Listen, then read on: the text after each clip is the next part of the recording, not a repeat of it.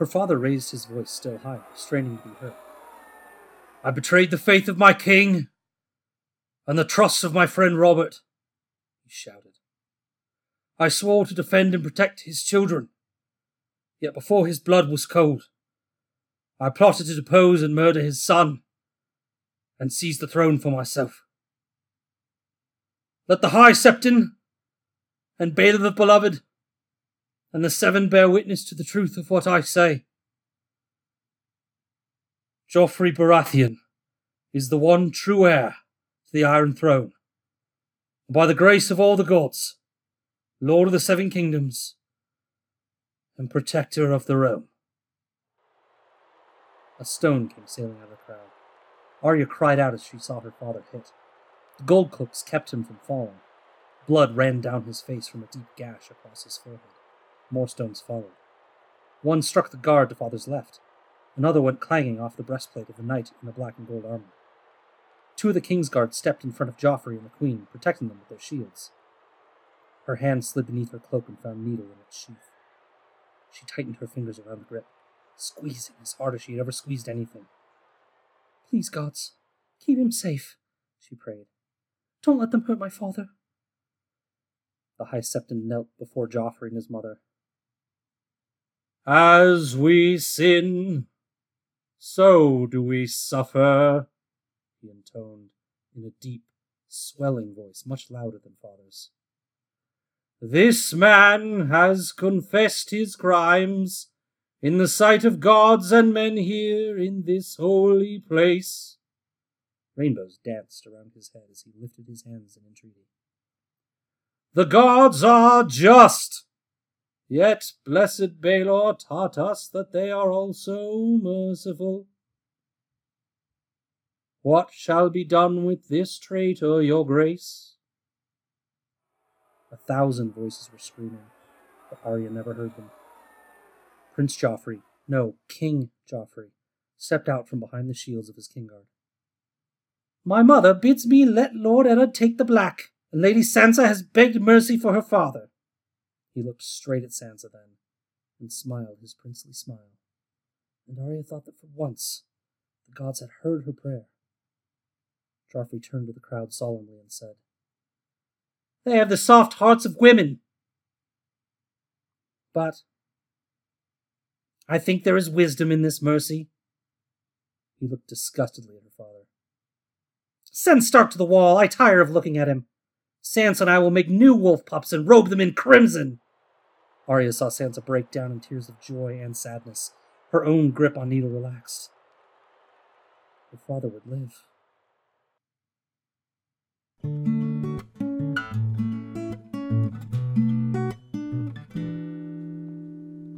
Welcome, everyone, to Davos Fingers, episode 101. What if Joffrey had sent Ned to the wall?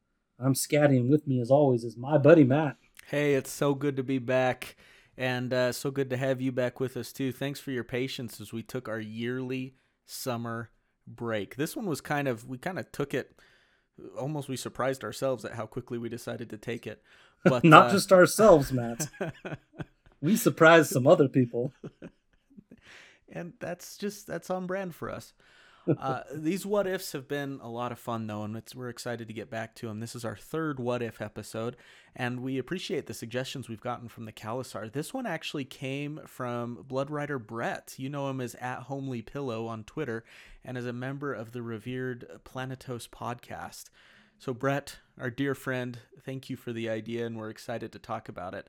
Um, you know, Khalasar we don't like to think any more than we absolutely have to think. So keep sending us ideas. You do the I work for us. loathe to think. Yeah, you do the work for us. We'd love that. Announcements. Yes. Patreon update. So uh, our Patreon has been on a bit of a break as well. We turned it off. Uh, we turned it off uh, several months ago, just to kind of help out in the times of, of COVID. We know a lot of people are struggling, and um, we're going to go ahead. We've during our break, we've decided we're going to turn it back on in September. Uh, with the new billing comes some additional focus and some fun new things that we thought up over the break. Uh, more more details coming on that, but uh, some renewed vigor on that uh, on that Patreon campaign that we do. So come check us out. Right, and we're going to continue with these what if episodes uh, as as part of our regular episodes for at least a couple more. Um, then we've got some we've got kind of a fun twist coming that we've also thought about during the break. This break has been a nice time of of meditation to think about. Well, who are we kidding, Scott? We didn't meditate. I don't. I don't. all. Like my body can't get in any of the positions. You'd be surprised, man. You just need the proper motivation. I don't. No, I don't have that either. but we did have some uh, we did come up with some fun ideas that I think you'll like too and, and we're excited to to flesh them out a little bit more. But in the nonce, we're gonna keep um, doing these what if episodes for a little bit. Speaking of break, what'd you do, Scatty? What'd you do during your time off? What'd you do? What'd your summer look like? I tried to keep the demons at bay with, uh, with with bottle and with TV. Uh, yeah, Did man. you I, I didn't. I, I nah. I mean, the demons are always there. It's just a matter whether you look at them, right? Um, it was it it was not. Let me put it this way: it was not like this great break where we went out and did a bunch of fun stuff as a Mhm. family and Mhm. you know, went out and accomplished a bunch of stuff. But it was a relaxing break.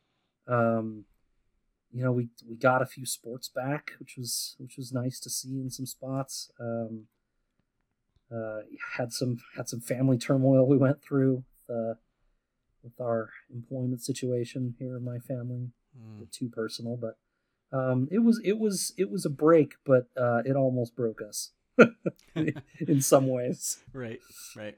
but uh, it was you know it was it was like much of the last several months has been it's been ups and downs right there's a lot of a lot of great stuff too in there and you know just a weird time Mm-hmm. how about you Uh, yeah, we've, I, you know, I remember last break, my big focus was on music and challenging myself to write a lot of songs and stuff like that. And this time, just because of the times and, and some of the turmoil, both in the world and personally, I, I decided that this time it was time to simplify life a little bit and practice some self care, which looks different for everybody. Self care for me looks like reading books for fun. It looks like watching the shows I want to watch. It looks like hanging out with my kids and watching dumb stuff. Um, Scott, you would lose all respect for me if you knew what reality show I got into watching with my kids, and I'm not going to say it on the air. True. Um, but I, i'm more worried that your kids are being introduced to reality tv remarkable how much of a bad idea it is. But uh, i mean look i, I watched i watched some some pretty questionable uh reality tv in the spring did you? some of those yeah some of those stupid relationship ones Uh-huh. uh yeah yeah Okay, they're, they're no good but they can be fun I'm in a safe space with our Blood Riders and our Khalasar, so I'm just going to say it. Oh, you are going to say it. All right. We watched. You wanted me to break you, didn't you? And you're like, all right, fine. like, just confess if you're not. Don't gonna make me say it. I was trying to respect your space. Don't make me say it. If you're going to confess, I mean, go ahead. Go I ahead, Ned. Confess. Really, Matt, let's dig deep into your psyche, Matt. Would you really have brought it up on the air if you weren't going to say it on the air? That's exactly right. uh, we we're watching Chrisley Knows Best. Have you ever watched that show? I don't even know what that is. Okay, I'm going to send you some clips. It's a ridiculous reality TV show about a family. And you know, it's one of those reality shows where it's reality in that they're real life people, but you know that a lot of the situations they're put in and stuff are are are Fabricated. manufactured. Yeah. Yeah. For viewership and everything, Sure. that the producers put them in weird situations of making them jump out of an airplane or something like that. And, Yep. um, but it's about this family in the South. They live in Nashville, and I just I just gotta send you a clip. Yeah, there's really no other way to explain it, but um, it's ridiculous. It's the stupidest thing in the whole world, and we watch it almost every night. So, um, Battlestar Galactica. I'm in season three. Nice. Yep, and I've read the first five books in the Temeraire series. So, Wow. For me, I, I, uh, the, the the crappy reality television show I was talking about that I watched was called Love Is Blind, and I actually wa- watched. I think it was called Love. Oh, is that on Netflix? It is. I watched it because it's it's about people that they don't get to see each other, Right. and they just talk to each other through, you know, through a wall where they can't see through, and it's you know testing. Testing, can you build love, you know, without physical physical attraction, and I I I, I started watching it because because of the interesting psychological implications and you know all that all that kind of stuff that that drew me in and the the way it was set up as an experiment. But Uh huh. um, Was there any But it turned- payoff?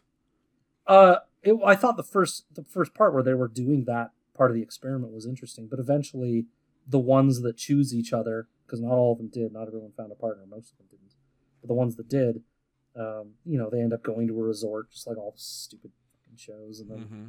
You know they're they're actually expected to get married at the end of like a six week period or something, and Oh, jeez. so it gets into all the manufactured crap that you're talking about.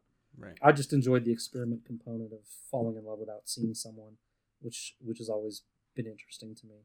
Um, and so the the interesting the first part is interesting. Anyway, that's not what I watched this break. Uh, this break I've been watching New Girl, which is something light. Yeah, Uh, I my love New Girl. that. It's pretty. It's pretty good. The street youths. Yes, street youths. Yes. Uh, I've been watching Longmire, which has Battlestar Galactica's Katee Sackhoff. Mm. Um. Oh, I And, forgot how uh, much I hate Starbuck. Really? I just don't like her, man. Oh, I mean, you know, she rubs you the wrong way, or Mhm. maybe she doesn't. That's the point. Yeah. I don't know. Uh, but that's mostly what I've been watching, just those two things, and then movies and stuff. hmm We did watch Good. Bill and Ted's Excellent Adventure to get ready for this weekend. To prep. Yeah. Yeah. yeah. Uh, is that just being released digitally to purchase?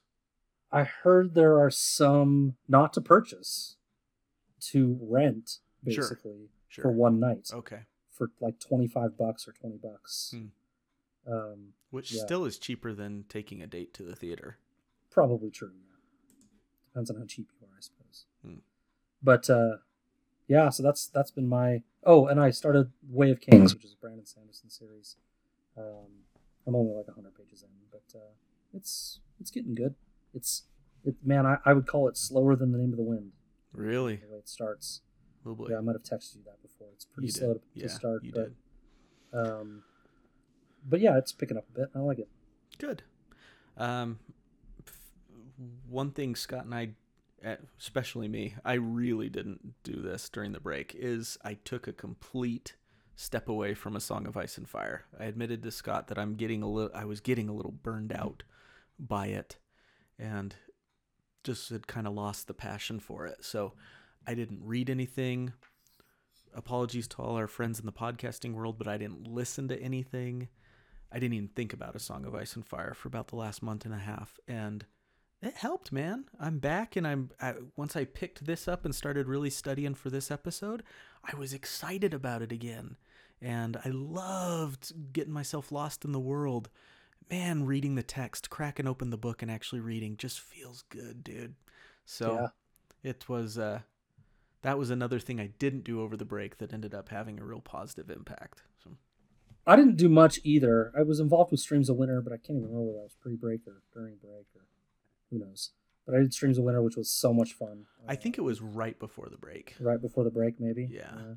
Uh, and then I've listened to a few of those uh, over the break as well. Not every single one, but a few of them, and a few other podcasts too. But I, I didn't read anything, um, and uh, but until until yeah until we got into prep for this, and now I, f- I feel like I read about uh, I think a fifth of a fifth of a Game of Thrones in the last week and a half in prep, just to kind of well, because our our subject, which you heard in the cold open, is uh, it's kind of it's very it affects the plots, but it's so timing based. We'll get into more of that For about sure. what ha- what happened when and, when? Yeah. and and Jaime's capture and all these other things. But um, anyway, so yeah, I, I it reinvigorated me too. I think. Good. Good. Yeah. Good. Well, enough of this. Yeah. Uh, this is the part now with announcements being over, uh, where we just warn you. uh, I think we've been through it enough times. There's spoilers everywhere now. Yep. Uh, we'll, we're going to talk about all sorts of shit. We don't even know probably what we're going to talk about half the time My goodness. it's just the the way these what ifs spider around is completely unpredictable. So it's but it's a lot of fun. Look how far we've fallen from our high horse of no spoilers. yeah, well, These spoiler-filled degenerates over here at Davos Yeah. Fingers. yeah. we did have. Sorry, I, I'm going back to announcements for just a second because you reminded me. We did have an update from George uh, over the last couple weeks. Yeah, he's writing. He's writing. I, I, I believe him. I believe he's going to get there. Good on you, bud. I, I, I, a lot of people were kind of down, you know, down in the dumps over the last one. I thought it was encouraging. Yep.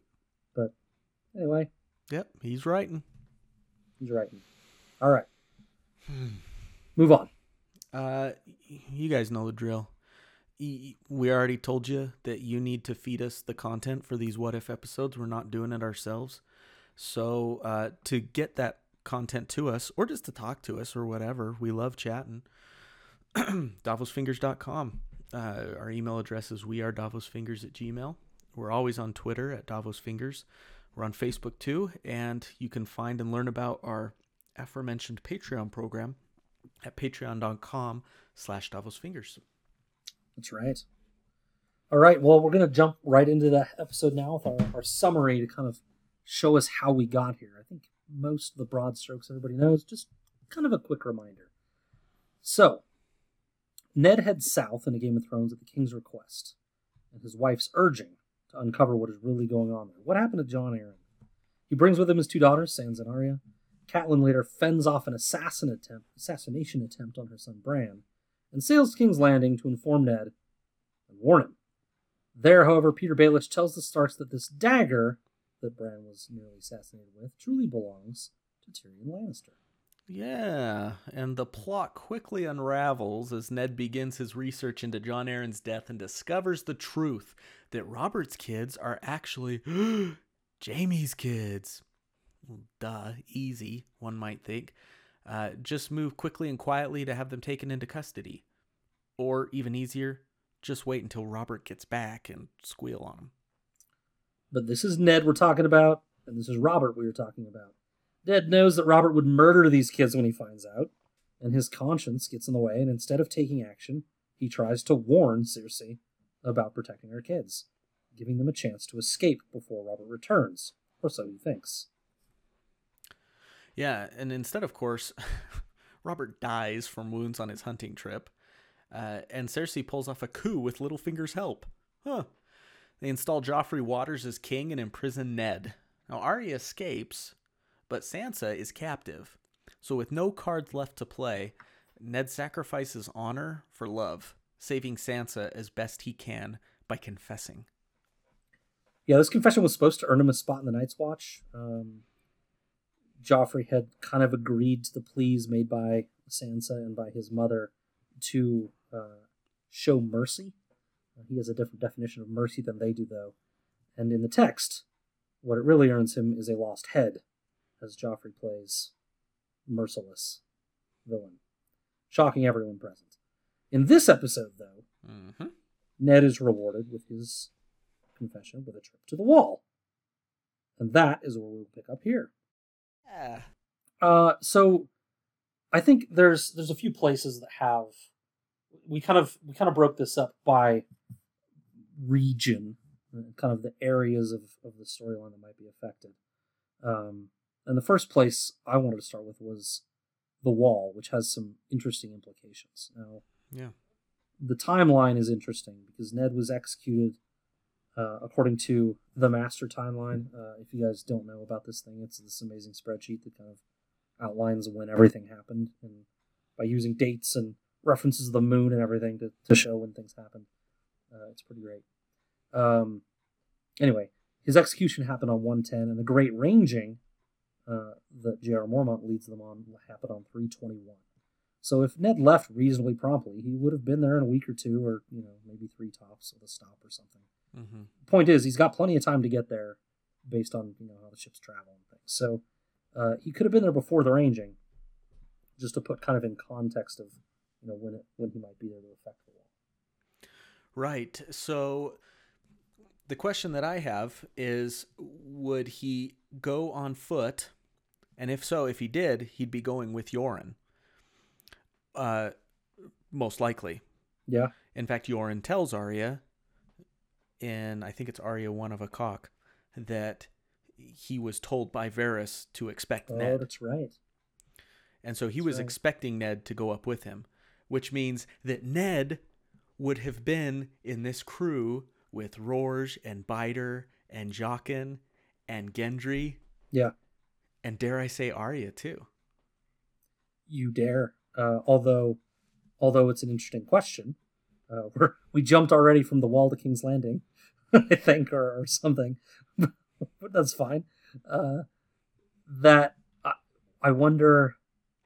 That is the plan, but a matter of days later, literally, they find out that Jaime has been captured.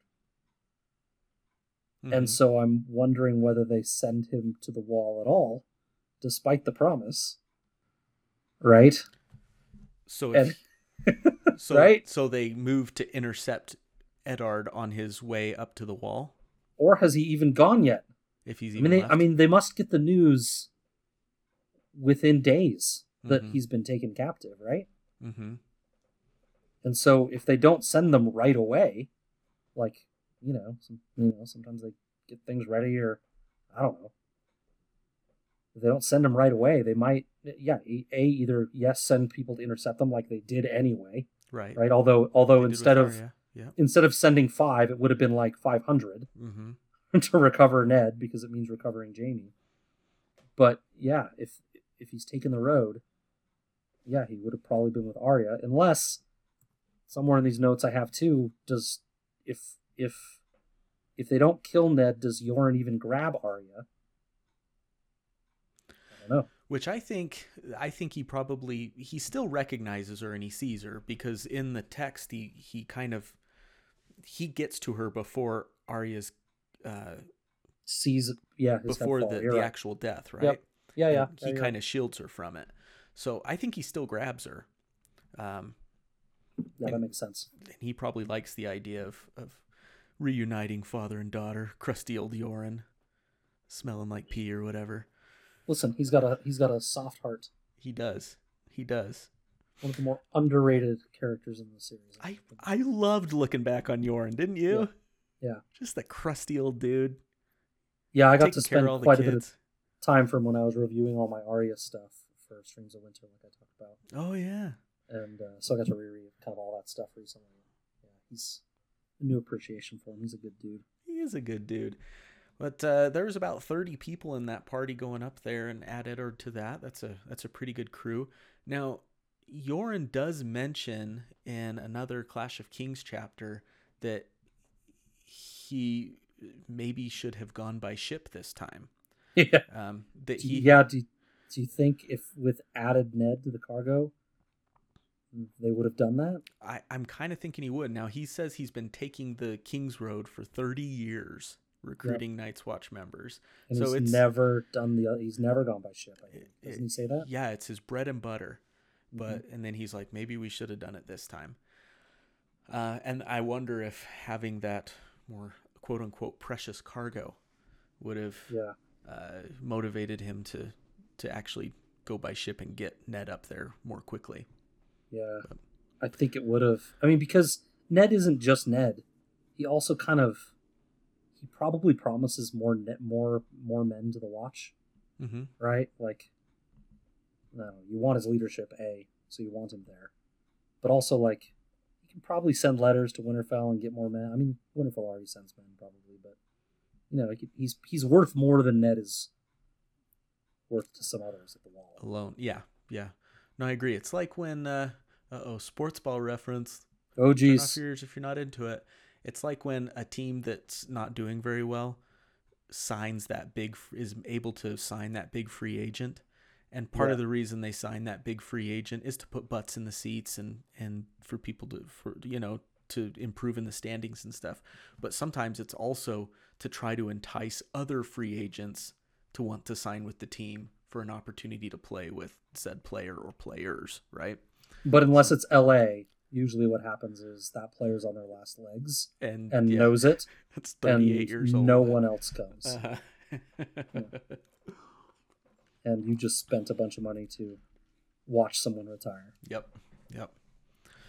But um I found it ironic that it was Ned that gave Yoren the pick of the dungeons and now Yoren is Yeah. taking Ned out of the dungeons, yeah, uh, up to the wall.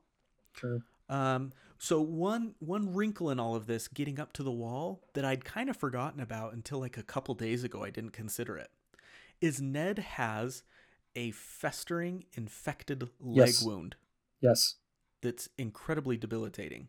yes. He's And- he's in the wagon Right. on the way up. He's not helping. Yeah, he's not doing anything, right? Which Yeah. further maybe gives the idea that maybe they'd go by ship to Yes. try to keep him off the road. Um, yeah, otherwise he's bunking with Rorge and Biter. Yeah. Now if they oh man. Well they'd probably they'd probably they'd probably put him in the non caged wagon. He They got would- that regular wagon too. he's earned his own wagon, yeah. Uh but I, you know, it, it mentions the, it kind of just mentions a little bit that he touches the leg and it feels really hot. It's burning to the touch, yeah. which suggests infection. yeah. And I know that it's been thrown out there by other readers that if Ned had kept his head, would he even have survived? Or has he been without medical care for so long that the infection spread to a point that he would die from from the leg wound? Yeah. Now he got immediate medical care, if you can call Westerosi medicine medical care. Right. Um, because he, he wasn't thrown in the dungeons right when that happened. But but yeah, he was denied it once once he was in there. They they call his cast like the filthy putrid rag Yes. uh, cast after he gets taken out of the dungeon for Yeah. however long he was in there, and you have to wonder if, man, would Ned succumb to an a spreading infection or something? In which case, our episode is over right now. Right right now ish. It's time for sign offs. It's a it's it's a little surprising to now that you bring it up that they let it get that far. hmm That they would let it fester. I mean, I know they were kind of trying to break him, but they still need him to live to confess to get Right. the value they want out of him. And so it's a little surprising they didn't, you know, do their best to treat the leg at least. So I had a, I had a little theory moment. I haven't had a theory moment in a long time. And I haven't done any searching online to see if this has been brought up before, but there's much greater minds than me in this fandom, and so it's probably been thought of before. but you know, you always question Varys's motives in anything. Why Yep. is he doing it? We do get one insight into Varys's motives that he wants to delay things, right? He wants to Yes. delay war, right? Yes. He kept Robert alive and safe from his enemies for 15 years. Exactly. So, my thinking is is that he wanted Ned to stay alive long enough to take the black,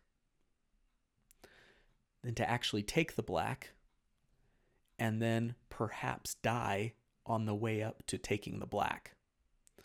Because what that does is it removes Ned, but it's not the Lannisters' fault at that point Mm, because so Robb and Catelyn can't blame Tywin and Cersei and Jaime Yeah. because he'd already taken the black. He was out of our hands. He was already on the way up.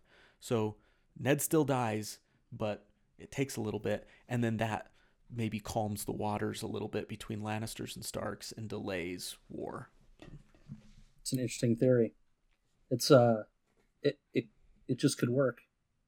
Huh? I, there there are so many there, there are so many what ifs that just stem even from does Ned actually get on a boat or take a road or die from a leg wound that like we've already spidered into like 15 hours of territory we Yeah, all of the possibilities from that. Oh my gosh, yeah. Just thinking about, I, and we're going to talk about his kids later, so I won't even bring it up right now. But Yeah. yeah, Well, I will. Look, can we can we assume?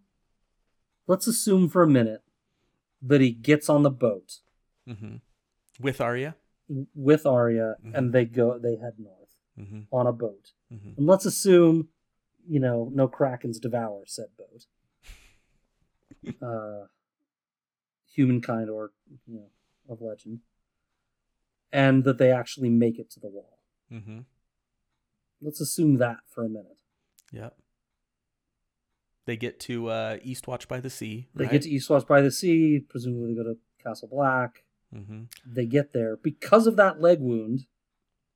Even if even if though he's made it in time for the Great Ranging, he's not going anywhere. Exactly. hmm He's still staying behind. Yep. What does Ned? What does Arya do? do they? I guess they maybe put a little band together to go I said they, south. they escort her back to Winterfell. yeah. Yep. Yeah. So, but I still think Jon right. Jon still goes right on the ranging and Yes. Yeah. still gets all all the experiences he had Mhm. pretty much. Yep. I guess. Go ahead. Uh, no, continue on. I, I was thinking the same thing that Uh, really up to this point, Jon's story doesn't change too much. He still is going to go on the Great Ranging. Unless maybe is this the time when Ned decides to have the talk with Jon, Yeah. and um, would that change anything? So you got to think why's Ned held on not telling him for so long, right? Yeah. What's he kept it quiet for for so long? Right. Uh, and then if he's kept it this quiet for 15 years or however long it's been, you'd got to think that he'd have to have a pretty good reason to to break that silence and tell him. I think he has a couple. I don't know if it's enough, Mm-hmm. but I, I mean, I don't know if you were about to answer your own question, so I don't. No, want, go I ahead. don't want to steal that from you. Go ahead.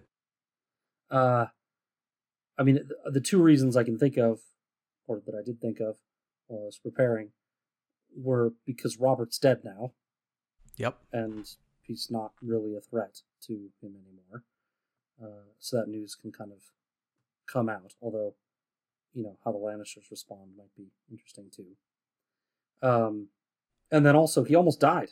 Uh, almost dying has a way of sometimes putting into. ugh, Oh, that's a good fandom point. All the time, stark relief. Uh, how how important it is to have these conversations sooner rather than later. Not to mention that he's the only person that knows, with the exception of maybe Howland Reed. So if Right. you know, if he dies, the the secret potentially dies with him. Right. It also kind of depends a little bit on what we mean by what did he tell. Um, you know, there's conversations abound about what Ned promised to Lyanna, and I don't know if we want to rehash all those, Hmm. but but variations on the theme. You know, um, you know, promise me you'll raise him as your own, away from well, away from Robert and protect him. Promise me you'll hide him until he can become the prince that was promised. Right. Uh, promise that you'll make sure he defeats the others. I don't. I don't know that they were that sweeping. I don't know how involved Lyanna was, sure. you know, with Mhm. Rhaegar's plans. with right? Team So Jon, right? With Team Jon, Mhm. exactly. So, um, so you know, it depends maybe on what he tells him, what exactly he tells him. Right. Lyanna was your was your mom, and Rhaegar was your dad, or is there more to it than that? Yeah. But if he if he told him, look, it's more important you stay here. You're the chosen one, Neo. You know, then maybe he would make a different choice. I don't know. Right, and I did think about that in the sense of if Ned knows, and this is according to our Team Jon theory, guys, you can find it on our Patreon special episodes. We go through the whole thing. If Ned knows that Jon has this big destiny, then, you know, whereas we kind of saw Ned, we, we foresaw Ned taking a leadership role at the wall, especially with Mormont dying we might see Ned taking on more of a supporting role to Jon Yep. in terms of trying to uh, mentor him and, and try to help him become what he's supposed to be. And maybe Ned chooses not to tell Jon anything right now, but does choose to shepherd and mentor.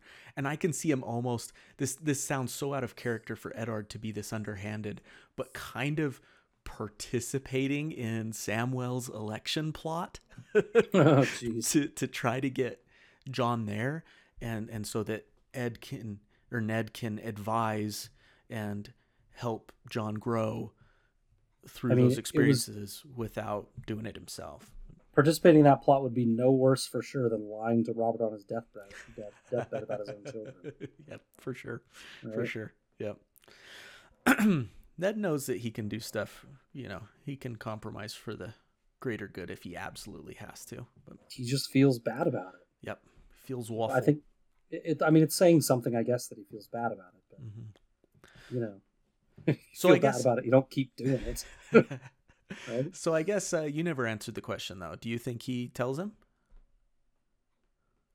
Uh, yeah, I think he probably would. Yeah. I think so. At least what he needs to know to get him started. Yeah, I'm not even sure he knows. He knows all the rest. That he knows everything. That's true. Uh, yeah, I mean, with spoilers, I don't know. Maybe I shouldn't spoil our own bonus content on Mhm. Patreon, but we come away from well, I don't know about you.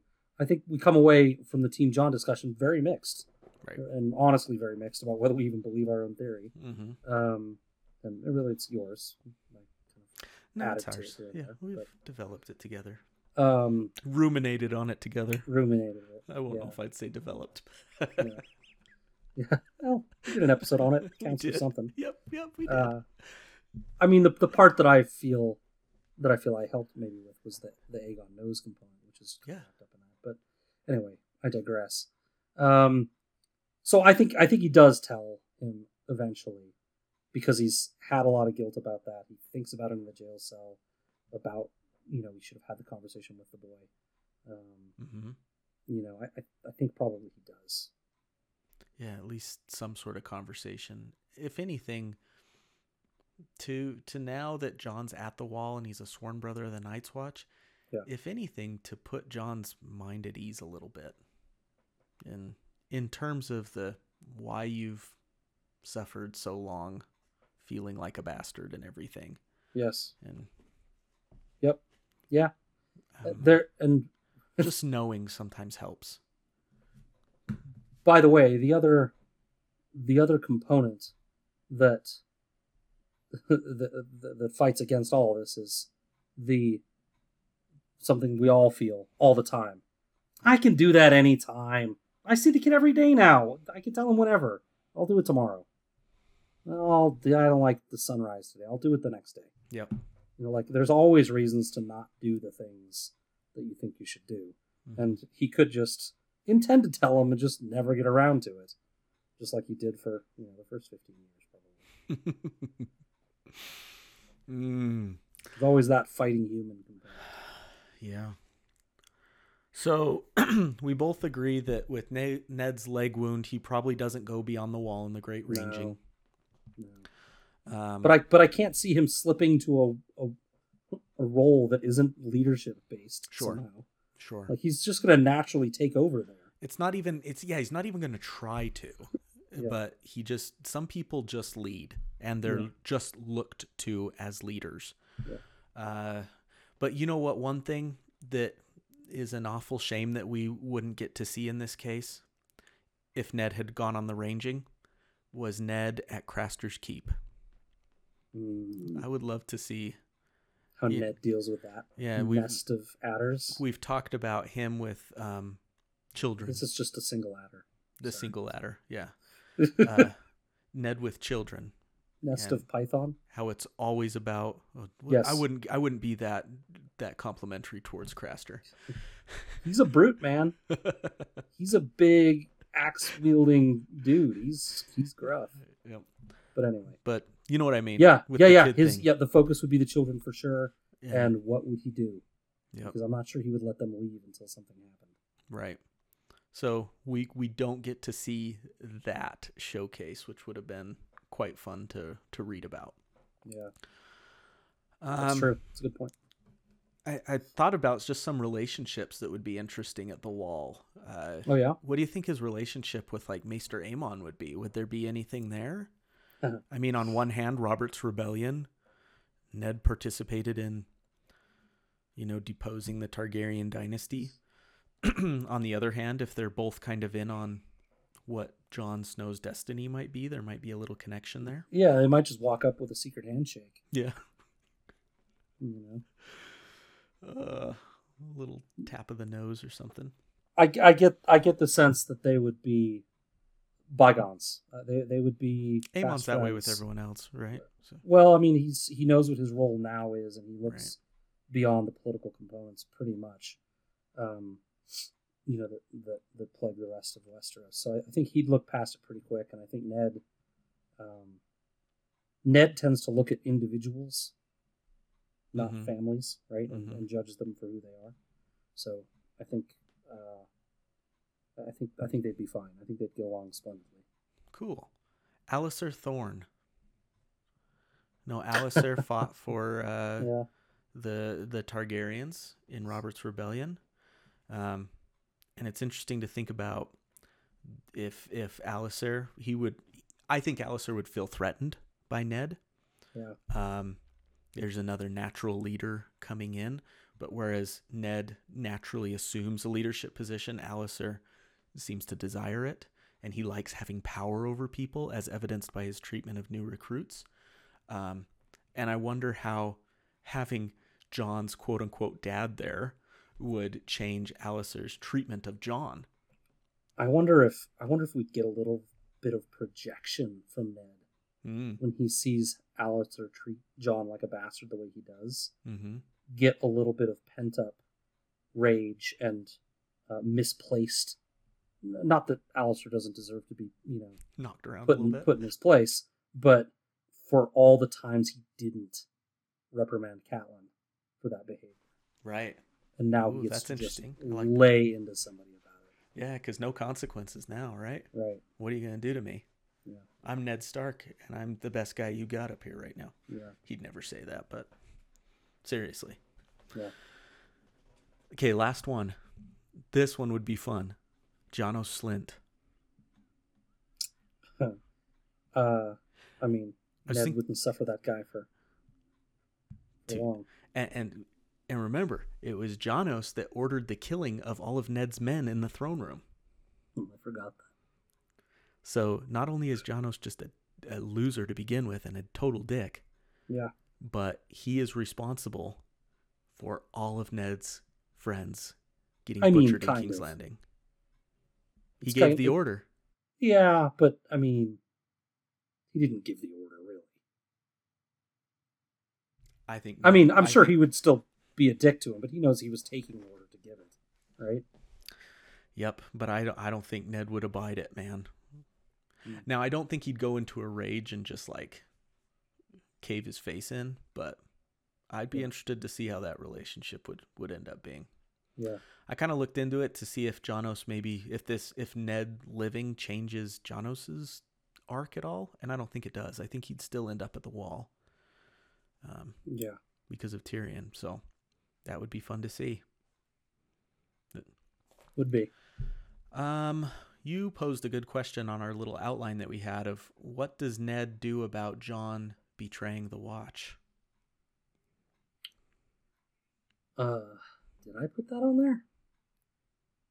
Maybe Because I didn't even because I didn't even answer it. Uh, cut this. Take it I, out. I really wanted you to answer it. what what does Ned do about Jon betraying the watch? That's a it's a really good question because on one hand you've got the Ned Stark in Bran one, who's killing, hmm. who's beheading a Night's Watchman Yep. for deserting, Yep. right?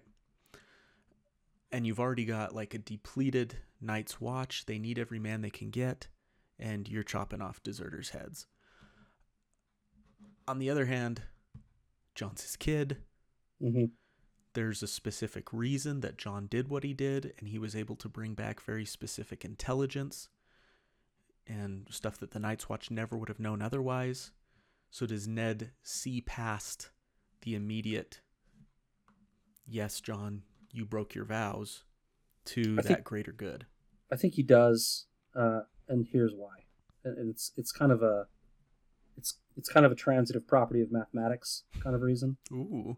Uh, we we know we know that there are men at the wall, Aemon being one of them, uh, but but lesser men as well that forgive Jon this transgression, uh, for given you know the reason that he's told them right that Mhm. they that they say okay i understand and they kind of move on and uh we know ned is better than most of those men and so we assume ned will also forgive him for that transgression transitive property of mathematics Whoa.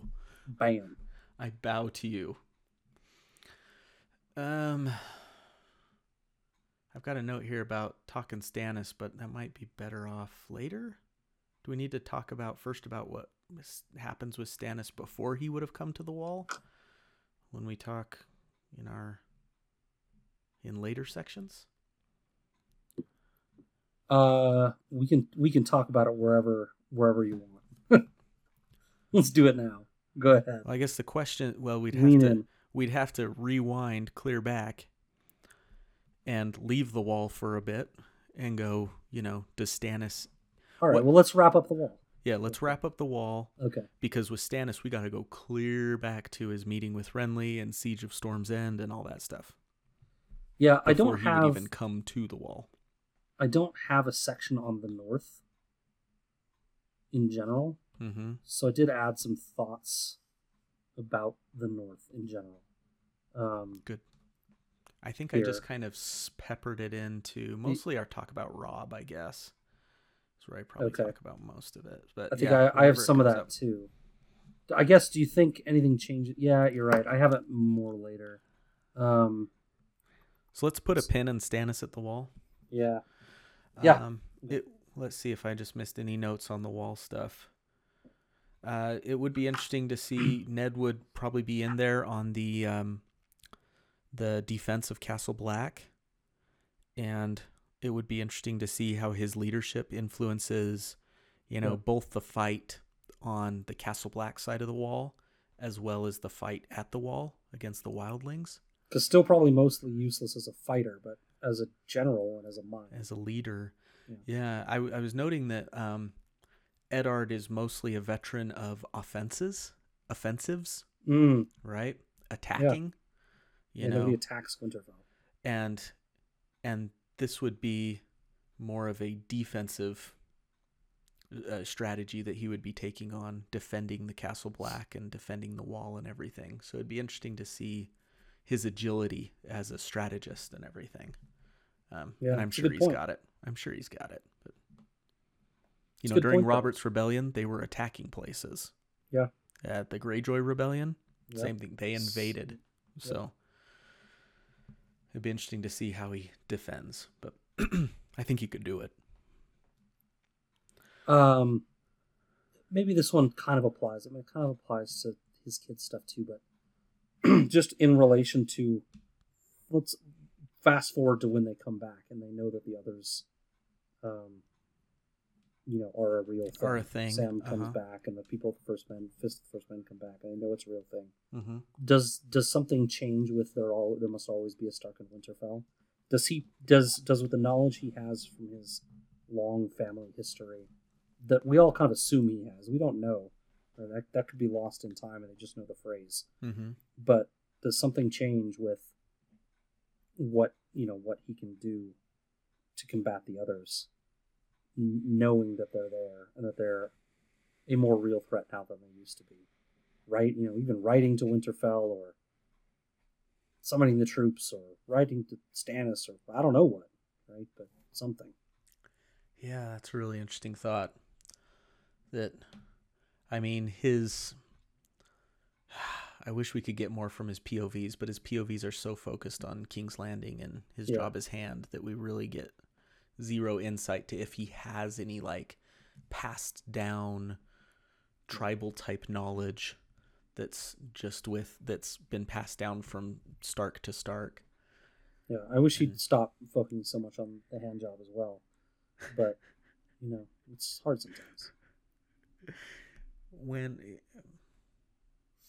you take what you can get. Yep. We've all got things. we sure do. Uh, that would be interesting to to know, though.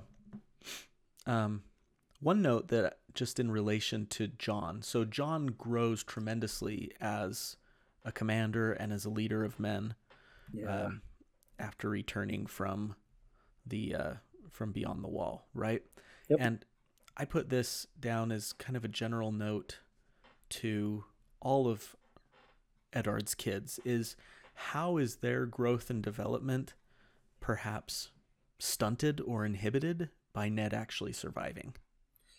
Yeah, you're you're getting to my thesis statement at the end here. Ah, good. Okay. Well, we won't talk about the other kids right now, but just in relation to Jon is you know, it's the same thing with me. My dad is a tremendous handyman and he can fix anything in the world. And so many times when he and I are working on something together, building shelves or, you know, remodeling something or whatever, I just defer to him because he already knows. Yep. And so I end up not learning anything and not growing because I'm not doing. He does all the he puts all the thought into it and he ends up doing the majority of the work and just kind of directs me. Okay, Matt, hold this here, put this screw in here or whatever, and I'm not putting any real thought into it, right? Yep.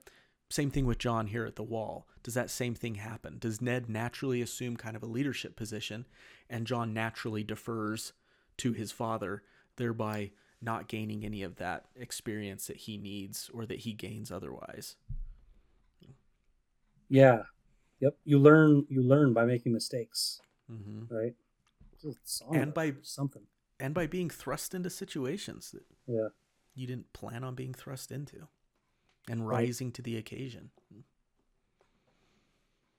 So Yeah, for sure. So I yeah, that's that's a, a major a major theme I think. Uh, and things I've seen, you know, kind written not exactly that way the way you put it, but similarly that you know Ned kind of had to for this story to be what this story is. He had to die. He had to get out of the way.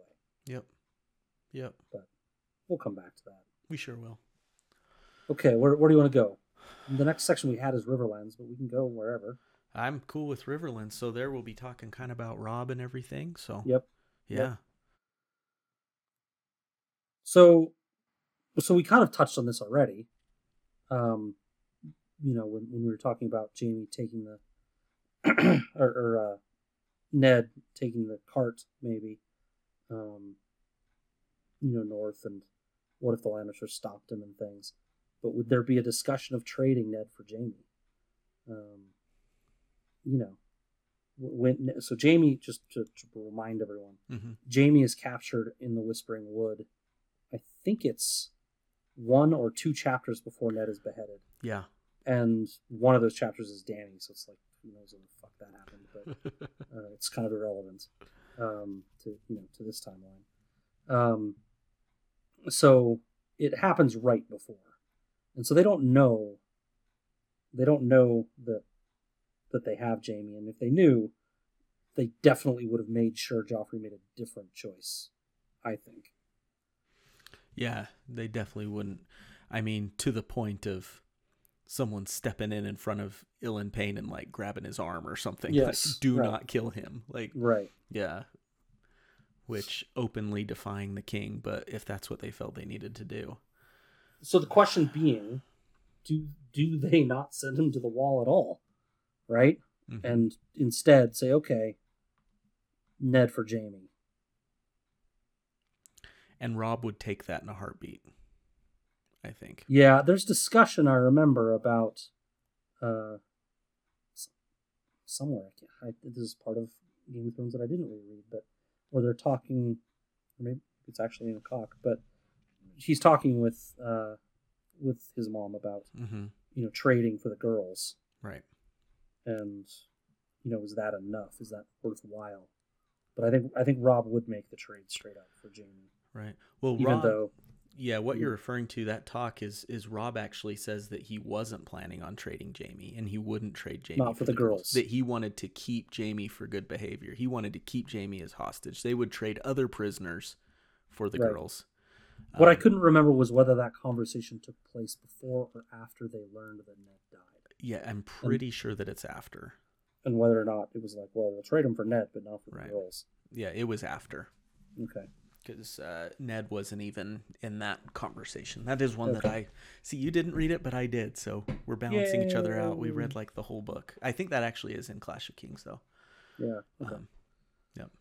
um so you so you think that is worth it to you think that is worth it to robb you think it's worth it for the lannisters too right I think it's worth it to them. Yes. I mean, if they do that, what do what does if let's say they make the trade? Does Robb continue the rebellion? No. Do they just go home? I think at that point they came down there because of Ned, and now that Yeah. they've got him, I think that they do turn around and go back. But now that Ned's seen, I mean, he might be a guy that can just let go. Maybe he is, but like now that he's seen the corruption and what's going on and knows that the Lannister kids, like I mean, he's kind of honor bound to do something about it. Right. And I can see him kind of being like, let's take a breath. Let's do this right. Like right now they're expecting us to fight. Maybe if we go back and we keep communication open with Tullies and everything and we really do this right and catch them by surprise or something like that. But I th- I feel like open open hostilities would end at that point. They are kind of though like you've been watching Battlestar Galactica. They are kind of like sealing off the people without oxygen and not helping, not trying to save them if they leave the Riverlands to just be terrorized, right? Yep. Yep. Because they're for sure going to go through and just punish those people. So yeah, even more than they already are. Yeah. And I did think about that as like, so if Robb goes back north, what happens to the Tullys and the other Riverlanders? And Yeah. Oh, unless there's like a general peace decided upon, it could be bad news. But um, one quote I came back to is one by Tywin. I, I thought of it in regards to Robb, but it could uh, refer to Edmure and those guys as well. The Tywin quote to Joffrey, where he says, uh, "You've heard it before. When your enemies defy you, you must serve them fire, steel and fire. When they go to their knees, however, you must help them back to their feet. Elsewise, no man will ever bend the knee to you." Yep. So you have to wonder that if they did bend the knee again to House Lannister, would Tywin let things end? Would he recognize that I've still got, you know, Yeah. Renly? He has other fish to fry. I've got Stannis in the Stormlands. Do I let this be and go focus on those things now? Right. And and I think probably he does. Um, I, I think probably he does. They, they might, you know, they'll they'll light some shit on fire on their way out. they won't go But- quietly. Yep. But Oops, drop the torch. but they'll I think they'll go focus on what they need to focus on. Right. Um, so yeah, I, I think I agreed. I, I think you know in, in my scenario it was not that they do the trade, but just that they that he did go to the wall. I think even that is enough that they walk away. Yeah, yeah, me too. That's one I focused on a little more was that if they did that, I wonder though if they would trade. So in this scenario, let's say Arya goes with Ned, so she's out of their hands. Yep. And so they've Not got that they know Sansa. it. They Yeah, wouldn't know that. and that would, and they they probably would want Arya, Yeah. uh, as trading fodder because they're gonna want to get Jaime back for sure. Yes. Tywin just uh, not only is Jaime, you know, Jaime Lannister, Yeah. but he's also Tywin Lannister's son, and he can't abide having him be a hostage and a captive. Uh, so I'm thinking a Sansa for Jaime trade. Yeah, and it's not a fair trade, but maybe that's wrapped up in the whole trade of we'll let you go back without harrying your baggage train and we'll leave the Tullys be, Mm-hmm. but you're making this trade. Yep.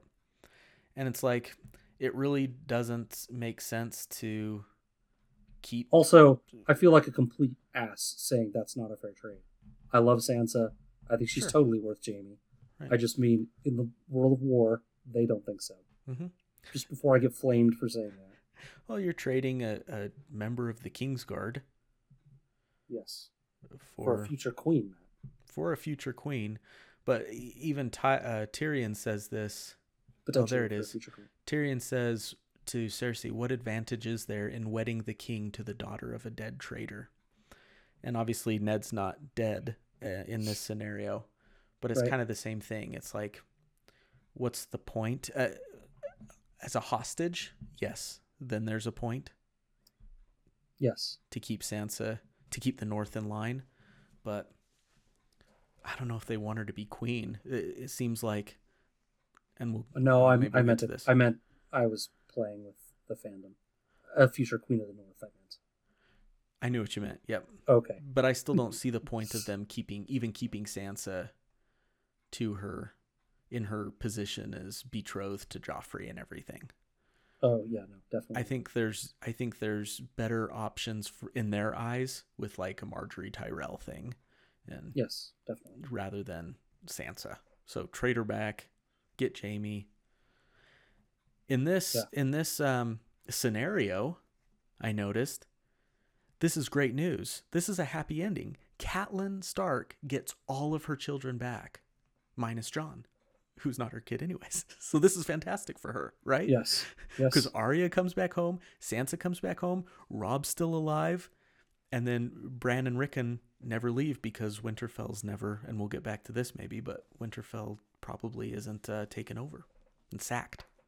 and she doesn't have that annoying westerner of questionable hips annoying her as well right were they skinny or were they childbearing? Make a choice, Germ. no jeyne Yeah. no no jeyne in the way either although i think she comes to like jeyne but um but uh yeah i mean i best best case scenario for cat you know other than ned somehow escaping and living and you know being there with her yeah pretty much Yeah, she gets all of her kids back in this scenario. I mean, I bet she could maybe even arrange some kanjis up at the nights, up at the up at the wall. I bet that could. That's a thing. some right? meetups at Moletown. Yeah, meet up at Moletown. The old Moletown meetup. They totally would. They I think definitely. they would. totally would. Yeah. Uh, I, I mean, Yeah, shows- I mean, it, yeah, you make a good. I mean, in, in some ways, the North actually ends up stronger than it was before all of this. They now have a young, proven leader who is who's who's you know value on Match.com. Do, kids still use Match.com? They don't. What is it? The Tinder? Tinder. I think value on Tinder? I think it's Christian Mingle actually. you would you would whose value just shot through the roof on the old match dot farmers only dot dot tinder dot com. And uh you know who will be wanted by every you know every house to to make this match. Not that he wasn't you know, desired already i'm sure. But he's proven he's got experience he's ready to lead. All the kids are still there. They've got this experience. They've shown they won't take you know take a punch to the mouth without fighting. Hmm they're almost stronger now, even though they lost Ned. Even though they lost Ned. Fight me, fight me about it. Yeah, for sure. Tell And, me I'm wrong. uh, uh, Robb not only ha- is he experienced, but he's earned respect. He's earned the respect Yes. of the other northern leaders. You That's know, what I was going for with my whole Tinder thing. the Umbers and all of that. Yeah. Yeah. Yeah, yeah. He's got he's got respect from everybody. Yeah, Yep. They they've seen him in battle. They've sat in planning with him, and you know they're they got his back now. They totally. it's almost do. like sports ball again. I know, but it's almost like do you do you want to have like the 35 year old proven veteran who's like a top five to ten player in the league, or do you want to have the guy who's 20 and he's only top 20, but like he's gonna be around for a long time, Mhm. and he might get to top five. right. Like which, as a you know, as a franchise, the Starks of Winterfell, you know, as a franchise, who do they want? They want the young wolf, or do they want you know, The aging vet who's well respected and everything. right? But and, and the good thing about Robb Stark is he's that he's that player. Sorry, I think in terms of hockey. So he's that player that will not shy away from getting hit. He'll go into the corners and and do the rough stuff, you know, uh, with with with other guys, and Yeah. he'll stand up for his teammates and everything. Not to He's a- mention he's young captain and talented. material. Yeah, and Robb Stark's that kind of. He's proven himself to be that kind of kid, and that kind of kid earns respect even from the veterans on the team. So, Right. yeah, I think I think Robb taking over Winterfell would be an awesome situation. Okay, so I think we're kind of coming to agreement. They leave whether they get a trade for Ned or whether he goes to the wall. They leave in this agreement. They try, probably trade Jaime for Sansa Mhm. and for some, you know, players to be named later, which involve like leave the Tullys the fuck alone. Uh, you know, don't burn everything they have.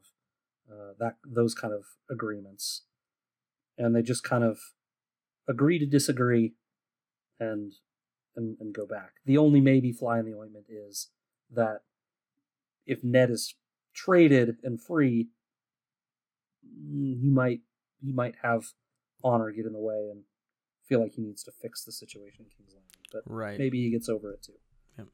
or maybe he just decides to take time and do this in a calculated way. Um, Uh, from the from the Riverlands perspective, also though, there is the actual Riverlands to consider instead of just the Northerners and the Riverlands. mhm. The Tullys and Freys Yeah. probably never make the alliance that they had, um, which they broke anyway, I guess. No Red Wedding, obviously. Um, So does does Edmure Robb, doesn't get the experience that he ended up getting in the battles, and kind of I think he grew quite a bit for sure? in, over the course of the of the books. Yep, he remains a floppy fish.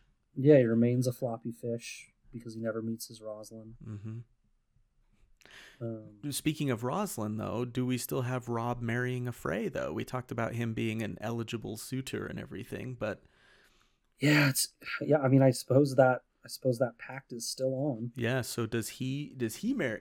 You know, does he marry Roslin? This seems like a nice ring to it. And then that's interesting. You've got a you've got another uh, gal from the Riverlands, um, Oh, being the Lady of Winterfell. maybe the red wedding still happens, Oh no!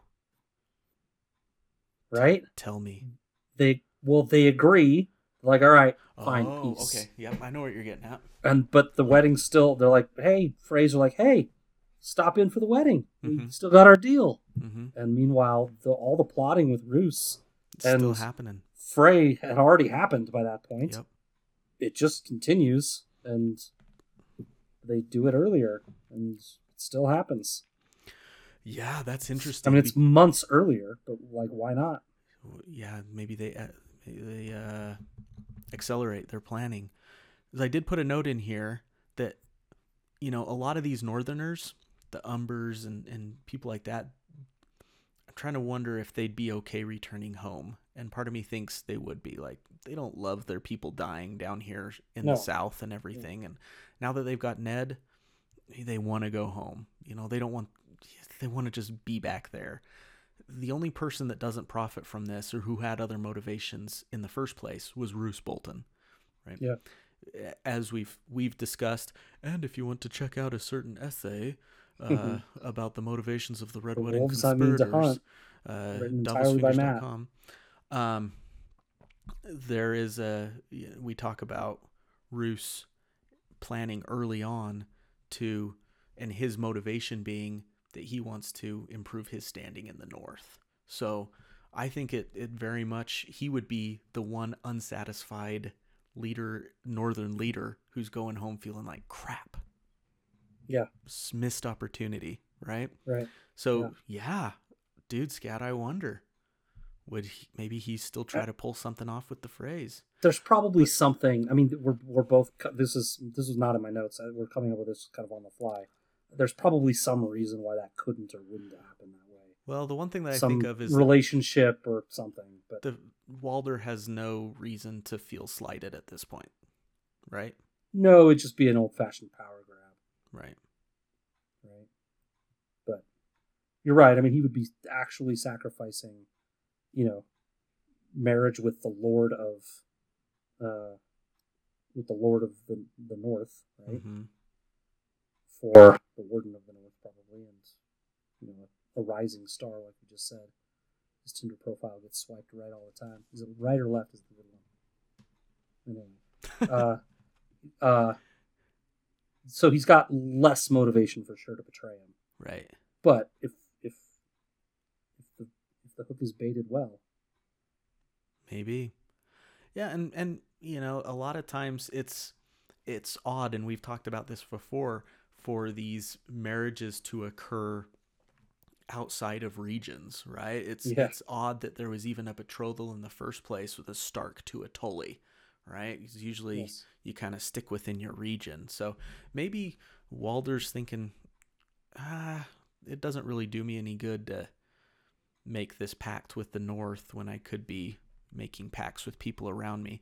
On the other hand, Walder has so many options with all Yes. his children and grandchildren and great grandchildren that maybe he's like, yeah, that'd be great. You know, that's a cool that's a cool alliance to have in my back pocket if I ever need it. yeah, but but Rosalind's like the shiny, the shiny two dollar bill in a Yeah. in a pocket full of, of Pennies. Uh, Sacagaweas. Yeah. I don't know what the reference is. Uh, yeah.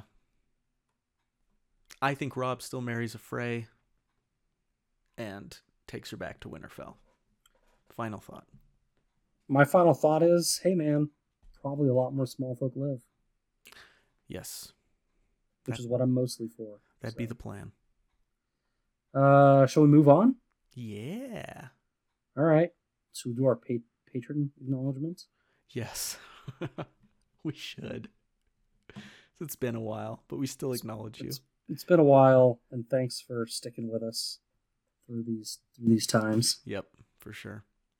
Appreciate all of you.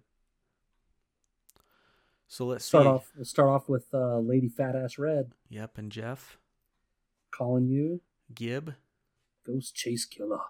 the Bard of Legends, Aaron M, Cat Spearborn. and Mr. J, the red shirt and black. At a reach around level, we have B Word, our queen beyond the wall. And finally, at the Team John level, Misa, our queen of gifts and beauty. Thank you, everybody, Yes, thank you. for your continued support Yes, in these weird times. And uh, more fun coming on the Patreon side. We've had some time to stew on it. So. for sure. Yep, we're excited. All right. King's Landing, man. Okay. King's Landing. This is kind of the third of the big ones, I think. Sure. Yep.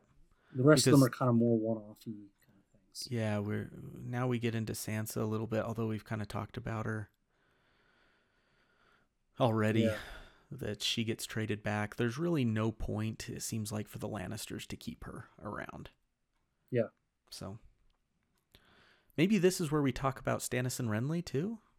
I mean, I mean, they could keep her as just a hostage Yes. to make sure the North stays, you know, stays true, Mm-hmm. and that that would be, but but but but I think to get Jaime back, they're gonna need to send her.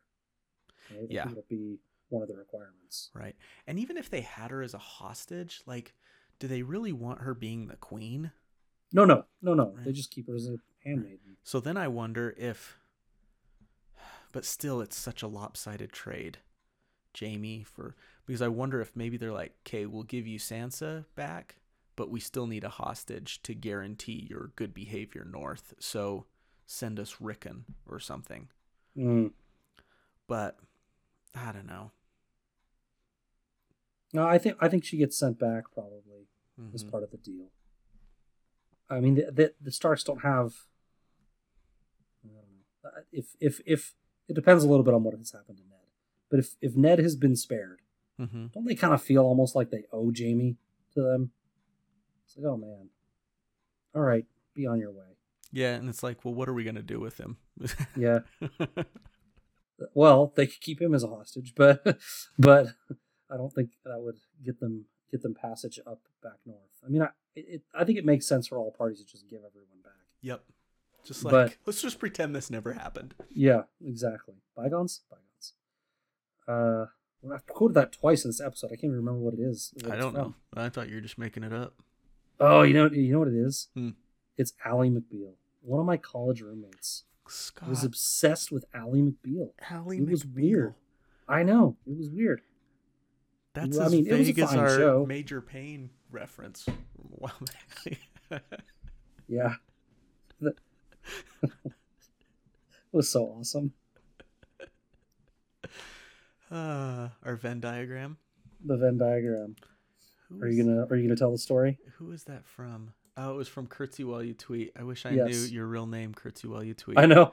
Yeah, we've interacted with this person for years. Yeah, for sure. Song of Madness and everything. But uh Curtsy While You Tweet sent us uh, had been listening to episode 97 and just loved our you know we had a reference to Little Shop of Horrors and then a reference to the movie Major Payne and so sh- he she You Tweet they yeah we use they in those situations Scad they We do our best to. uh, made a Venn diagram of overlapping circles of Major Payne, A Song of Ice and Fire, and Little Shop of Horrors. Which Which I don't even remember making the Little Shop of Horrors reference. I remember it. I don't remember exactly what you referenced, but I remember it coming up. Yeah, So uh, that's I mean, pretty. It's, good, it's a good show. It's just Davos fingers. That's how we are. That's the way. That's the way we roll. Where were we? Holy crap. We are in King's Landing. So Mhm. I guess the big question is, and this one was a hard one for me to think on, and I don't know that I have really anything great to say, is what happens with Jaime at this Yeah. point? You know, he goes through such a transformative experience with Brienne and being in the Riverlands and losing his hand. What happens when he goes back to King's Landing? And and with that, what happens in his relationship with Cersei versus Tyrion?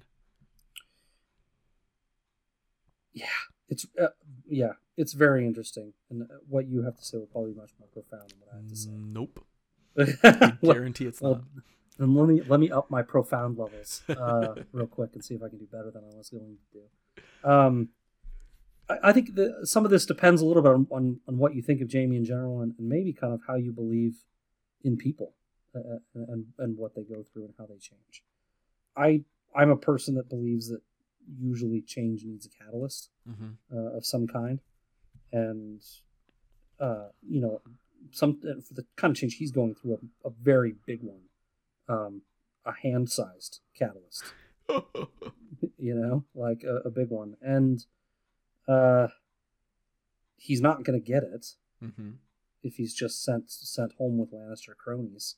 Never gets to re- develop that relationship with Brienne, a person of quality, you know, who honors him for what he is and for what he isn't, just takes him for what he is, right?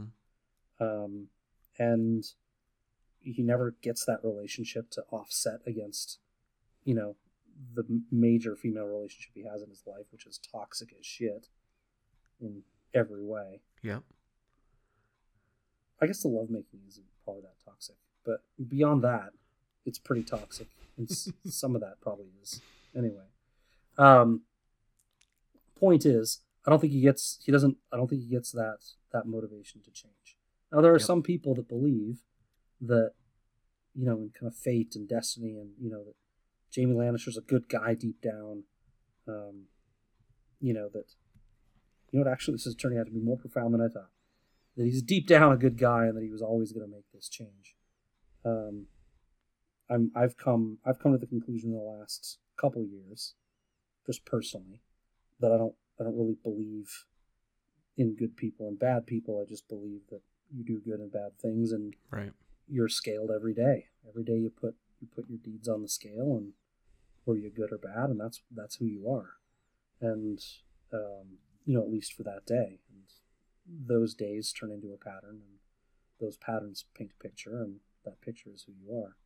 And you know, I- don't think I don't think Jaime's I don't think Jaime's putting a lot of good stuff on the scale. And I don't think he has reason to until he takes this trip and learns some things. Yep. Agreed. Agreed with you, and especially in terms of the catalyst for change.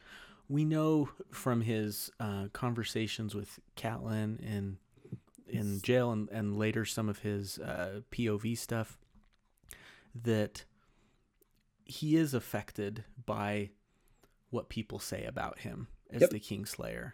Yep. And there is those shreds of humanity within him. There is something behind all that bravado. But there needs to be a catalyst. There needs to be learned experiences. There needs to be an example that he sees. Like you talked about being in a toxic relationship, being with a woman of quality, as you said about Brienne. And there needs to be that to to spur the change and i don't think he gets that so unfortunately i would probably say that jaime lannister remains the jaime lannister that we see in a Jaime game of Bro. thrones and yeah jaime popped collar bro lannister uh, Yeah. and and maybe there's incremental changes but nothing like shaved head one-handed Jaime Lannister. So, Yeah, filling in the register with with the truth. mhm. Um, honestly giving good advice to Loras Tyrell instead of just being snide with him. Um, reprimanding was it Boros and Meryn for their behavior. Um, the meeting, I, I think. It's been a while since I read some of that stuff. I'm going from memory, but Right. um, you know, I, I think, yeah yeah, and and I see him being as kind of that that middle guy between Tyrion and Cersei who doesn't really take sides, but he's kind of there and yeah. you know, privately he still supports his brother and uh, privately he's still with Cersei too because he obviously just- he's a member like- of the Kingsguard, but when the fights break out at family dinner, he just kind of disappears until things so simmer down. so we He's cool. Just like fuck, you guys fucking figure it out. I'm, I'm gonna go have a smoke. then he texts Tyrion later and Yeah, and he's like, "Man, she was crazy tonight, huh?" Yeah. And then he texts Cersei later and was like, "Dude, Tyrion was God, what a jerk." his rocker." playing both sides. But in those relationships, like the Tyrions and Cersei's are they don't want to lose they don't want to lose that person because Mhm. then it's unbalanced. hmm Even if they know they're playing both sides, they're like, yeah. you know? So so Jaime remains the chosen one. He brings balance to the, the Lannister force. Yeah. Uh, balance. Balance to the force. Does that just mean he killed like an equal number of younglings with his left and right hand? That's exactly what it means. Okay. Anakin Skywalker sucks, man. uh, just sucks. Uh, I think I think he sucks for the same reasons that I think Starbuck sucks. I think about it. Huh. And spoiler alert, but she's got some chosen one type motifs going on in her story too. So she does. entitled little brats. That's all they are. I mean, you realize Anakin grew up a slave and had nothing, right? And then when he gets the littlest taste, I mean, I don't know. I I, I no, everyone has to live from. They have to make their choices depending on how my life has gone, not on how their life has gone. I think we've we've covered the Anakin thing before. But I think the main reason we disagree about Anakin, and I don't love him or anything, but I think the main reason we disagree about him is is because of the Clone Wars component, Yes. uh, which fleshes Anakin out a lot better and kind of gives you gives you a little bit more. But And I, I told you that I, I You tried, to give that yeah. another shot again, right? I've yeah, I thought actually it. the last thing I heard was somebody, it might have been Justin, suggested that uh suggested that you just go with like a greatest hits list. It was like these are the good ones. Just watch these ones. and I started doing that and was really excited about it. I found a good list that I liked that probably had, oh, still probably had 25 episodes or so, hmm including the whole final season, because everything I heard is just like, watch the whole final season. Yeah. And I still probably only made it like seven episodes Mm. before I just started watching something else again. Just kind of lost it. So, yeah. Yeah. So, No, I get it. I've I've got a little bit of, if I'm honest. Where the hell? What the hell are we doing, Matt? Talking Star Wars in the middle of King's Landing. normal us, Uh, man. I got I got a little bit of Star Wars burnout going on. Do you? Hon- a little bit. I mean, yeah. I see you guys talking on the Twitter about you know the book club and stuff. I'm like, yeah, no, Right. eh. I totally understand. I think it's because I think you're the same way as me as we go so hard on things. Yeah. Hard on things. That that Yeah. burnout is where it's seen as a negative is actually more of a positive. Like and it Yeah. helps us come back harder and stronger. What does Dead May Never Die? Yeah. Uh, I think for me, the main thing actually has nothing. I haven't read a book in a while on the Star Wars side. Uh, for me, it's mainly just the last two movies fell so flat for me, and I don't Right. want to be a downer for all you guys, but they fell so flat for me, both of them.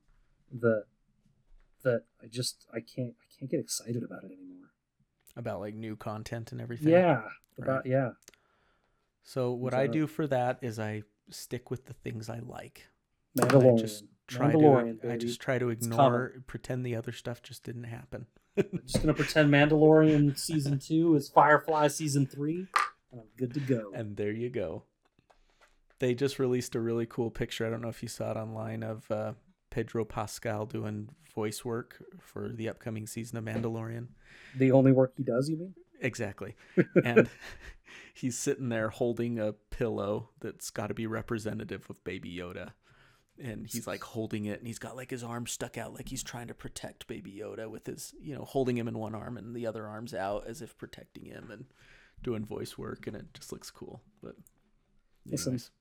I am not a professional actor, nor a professional voice actor. But I didn't need a fake needle to hold when I read that cold open. I don't understand these guys. Like, props can help, but a pillow? Alright, I'll move on. hey man I like Pedro Pascal, I like Amanda. Let's move on. if you're getting those if you're getting those kind of checks maybe you maybe you do maybe you do dig a little deeper man And I don't mean to put myself on his level at all. At all. I'm not, you know, I'm just, just seems like a bit much. oh there's the scantankerousness Yeah. okay Guts, it's coming back. Speaking of of cranky, let's talk about Stannis and Renly. This feels like a good time to talk about them Oh wait, did I have anything else for the? For the Lannisters, uh Lannister family values, King. Well, King's Landing in general. keeping up with the Uh, Lannisters. Well, the nice thing about No, Renly and yeah, Stannis no. is they kind of it kind of meshes with all of that, Okay, go for it. in my opinion.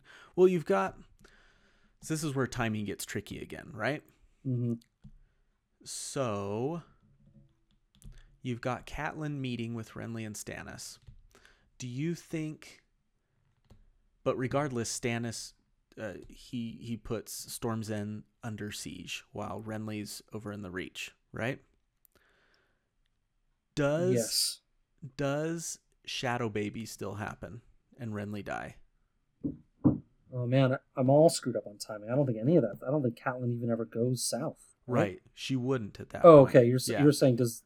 Oh, you're Sorry, saying, I didn't explain. You're saying does the whole Baratheon thing, br- brother Peach. Uh-huh. schnapps thing happen? Uh, because regardless of whether Catelyn's at that parlay, I didn't explain it very well. Stannis still puts Storm's End under siege, yes. and Renly still leaves the Reach with some of his troops to break that siege, right? Yeah. Whether Catelyn shows up or not. Right. So, what do I even have my notes on this? I don't know where my notes are. I, took some. Anyway, uh, what I think. Oh, it's probably my Lannister stuff. Anyway, um, so let's let's take a half step back. So that half step back is if if really Robb retreats and the threat in the Riverlands is over, and they've said we're not going to pillage and burn all the fields or whatever, um, they can move and focus solely down in the south Yep. and that does two things. Um, a, it lets them, yeah, like you said earlier, maybe promise that marriage and beat Littlefinger to the punch. Um, you know, and just have Tywin, you know, there to kind of negotiate that. hmm Um, and say let's just let's just put this whole Stannis thing to bed. Um, you know, Renly will forgive you. You'll get a nice position, just like always. But this is silly now. We, the full force of the Lannister army in King's Landing is against you, and you don't have that that third front of the war anymore, um, being driven by Robb. Yep. And so let's let's put let's put the the Knights of Summer away hmm you know, before we d- crush them in battle, and let's let's move on. Um, so you have that focus from Tywin, but what you also get is potentially a reason for Stannis and Renly to bury the hatchet and figure out a way to get along. Do you think that happens? I didn't consider that. So, but I like that. Let's explore that a little more. I considered Renly still getting shadow babied. Like he still comes, they they still come to break the siege. Stannis and him still meet, minus Catelyn. Mhm. and Stannis decides, you know, or he gives Melisandre the go ahead to do what she's gonna do. And Renly still dies, uh, and then, like you said, I think that the Tyrells in particular are gonna want to get on the winning side at that point. Start talking with Tywin and and all of that because Tywin does go back to King's Landing and he can focus his full efforts on eliminating the Baratheon threat. But Yeah. So you think basically it happens on a little bit of a different timeline, but the same thing happens. It's just engined by Tywin, right. and And then the Battle of the Blackwater is, I mean, if it even happened, like would Stannis knowing that Tywin's got his full force in King's Landing, would he even attempt to invade? No, I don't his think full he would. force and the force of the Tyrells, Right. Yeah. assuming that thing went down. Like I mean. Stannis is done. Um, basically, put a pin in that. Uh, I like this idea of them burying the hatchet, though. I didn't even consider that. Well, it's more it's more like you know how like there's there's this threat, you know, kind of I don't mean like a threat to your life necessarily, but like this thing might happen, but it's kind of obtuse and then in the distance and in the future and you don't know it's gonna happen. Mm-hmm. And then all of a sudden one thing happens, you're like, oh shit, that's like two steps away now. Like we gotta get this figured out. I thought I had more time. Right. I've now I've now got to put these things in motion and make it happen. They might realize they're out of time, right? They're not going to get to King's Landing before Tywin does, or they're not going to you know accomplish these things while Robb is you know basically holding the door shut or whatever, so that they can continue to get ready. They don't have the time they thought they had anymore, Mhm. and so maybe they finally just have to say, "Okay, we're going to work together." But I don't actually think they would. I like. Stannis is for sure too proud He's just too proud at that point. and Renly is trying to prove something, Mhm. and and frankly, honestly, believes he's the better leader, and you know, you get lots of people on both sides of that argument, I suppose. But um, you know, I, I don't, I don't think he, I don't think they would. I think they would Mhm. both be arrogant, arrogant Barath. I mean, they're Baratheons for a reason. you know, Yeah. I, I don't think they would bury the hatchet. Which in that case, Stannis is frankly the odd man out. Like, there's Renly's got all those forces.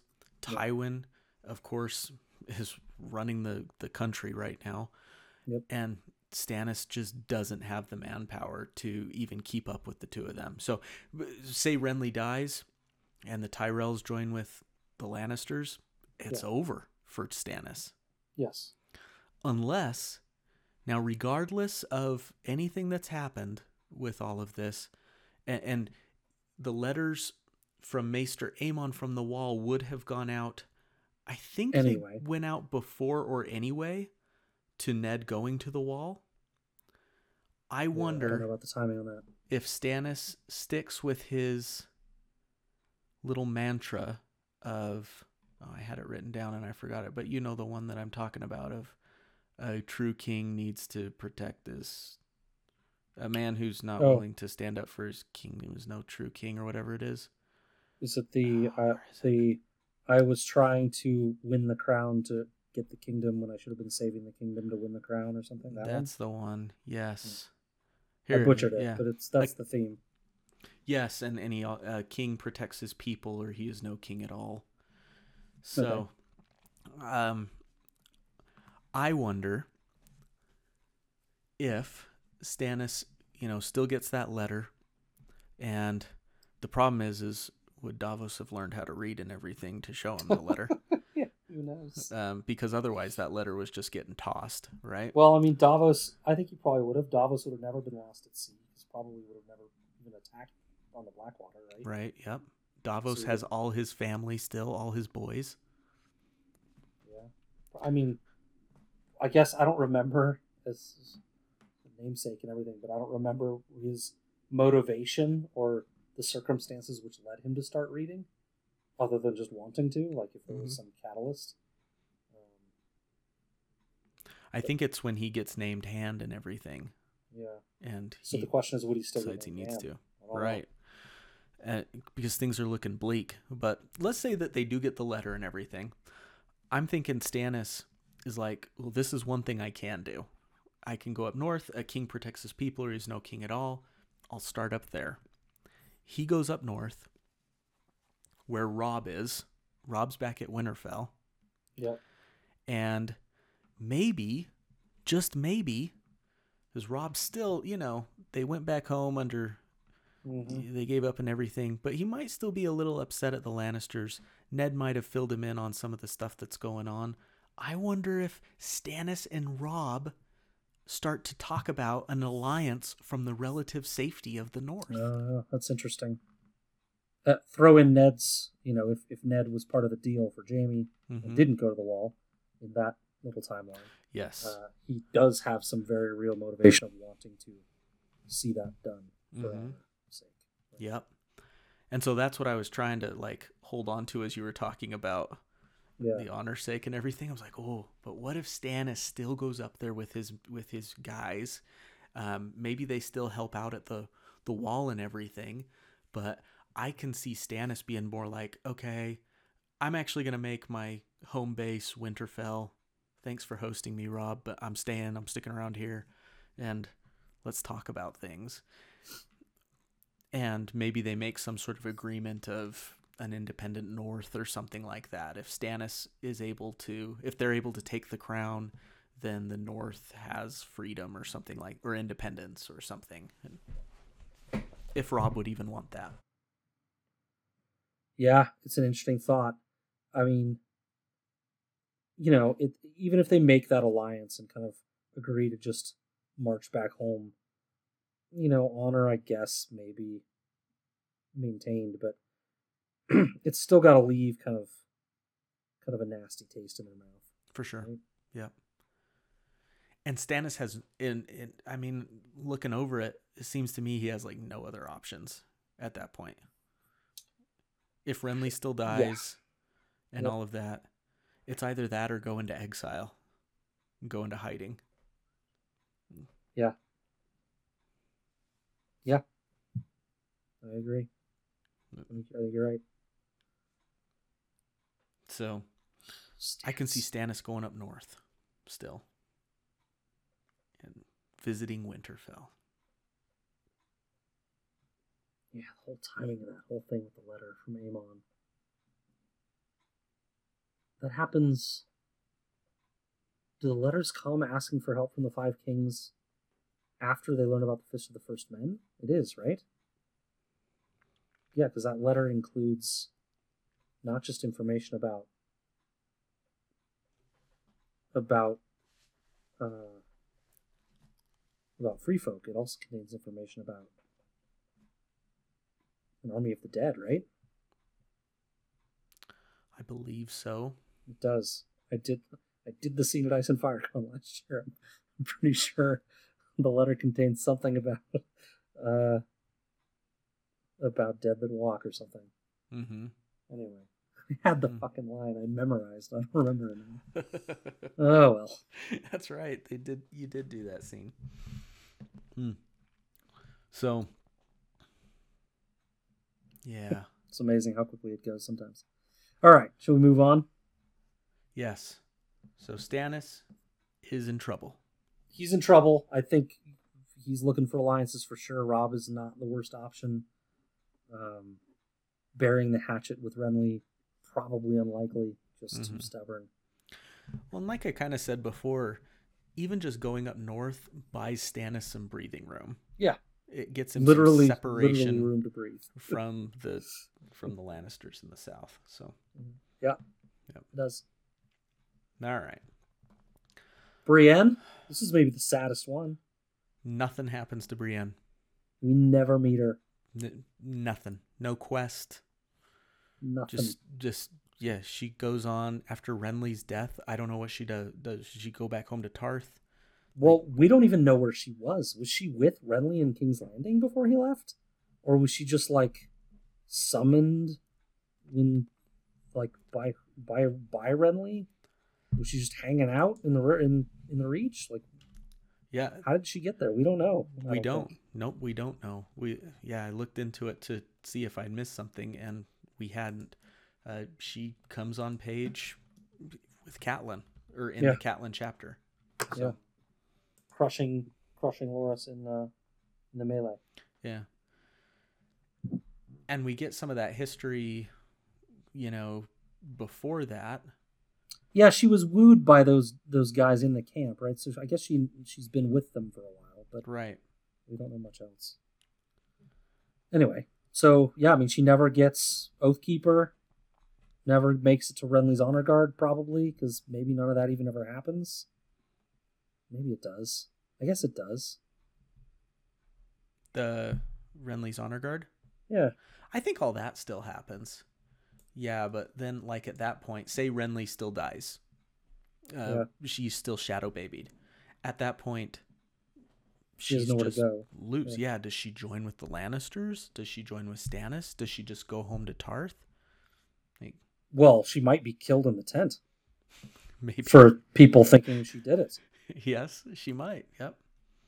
Because she it, it was Catelyn that gets her out of with there. Right? Like, we got to get out of here. Yeah, so maybe good point. Maybe Brienne. Certainly, it doesn't seem like she has any friends or allies, No, zero friends. so no one to really stand up for her. Now she's got several. Dog and Meribald and Pod. Mr. Rogers. Wait. Hmm? No. It's a beautiful day in this neighborhood. Yeah, he's everyone's friend. Arya. Should we do Arya? Yeah. Arya. So, like we talked about, I think she still goes north with her father in Yoren's band, whether on sea or on foot. And that's actually a really sweet thought to think that she gets just like this time with her dad, right? Yeah. Yeah. before he has to go to the wall forever. That she gets to spend these weeks with him or however long it takes just being together. Yeah. In a way, this is the brightest future we've ever talked about with Arya. She, I mean, she doesn't go through hell in the river, and she doesn't hear she didn't see it. Hear her father beheaded.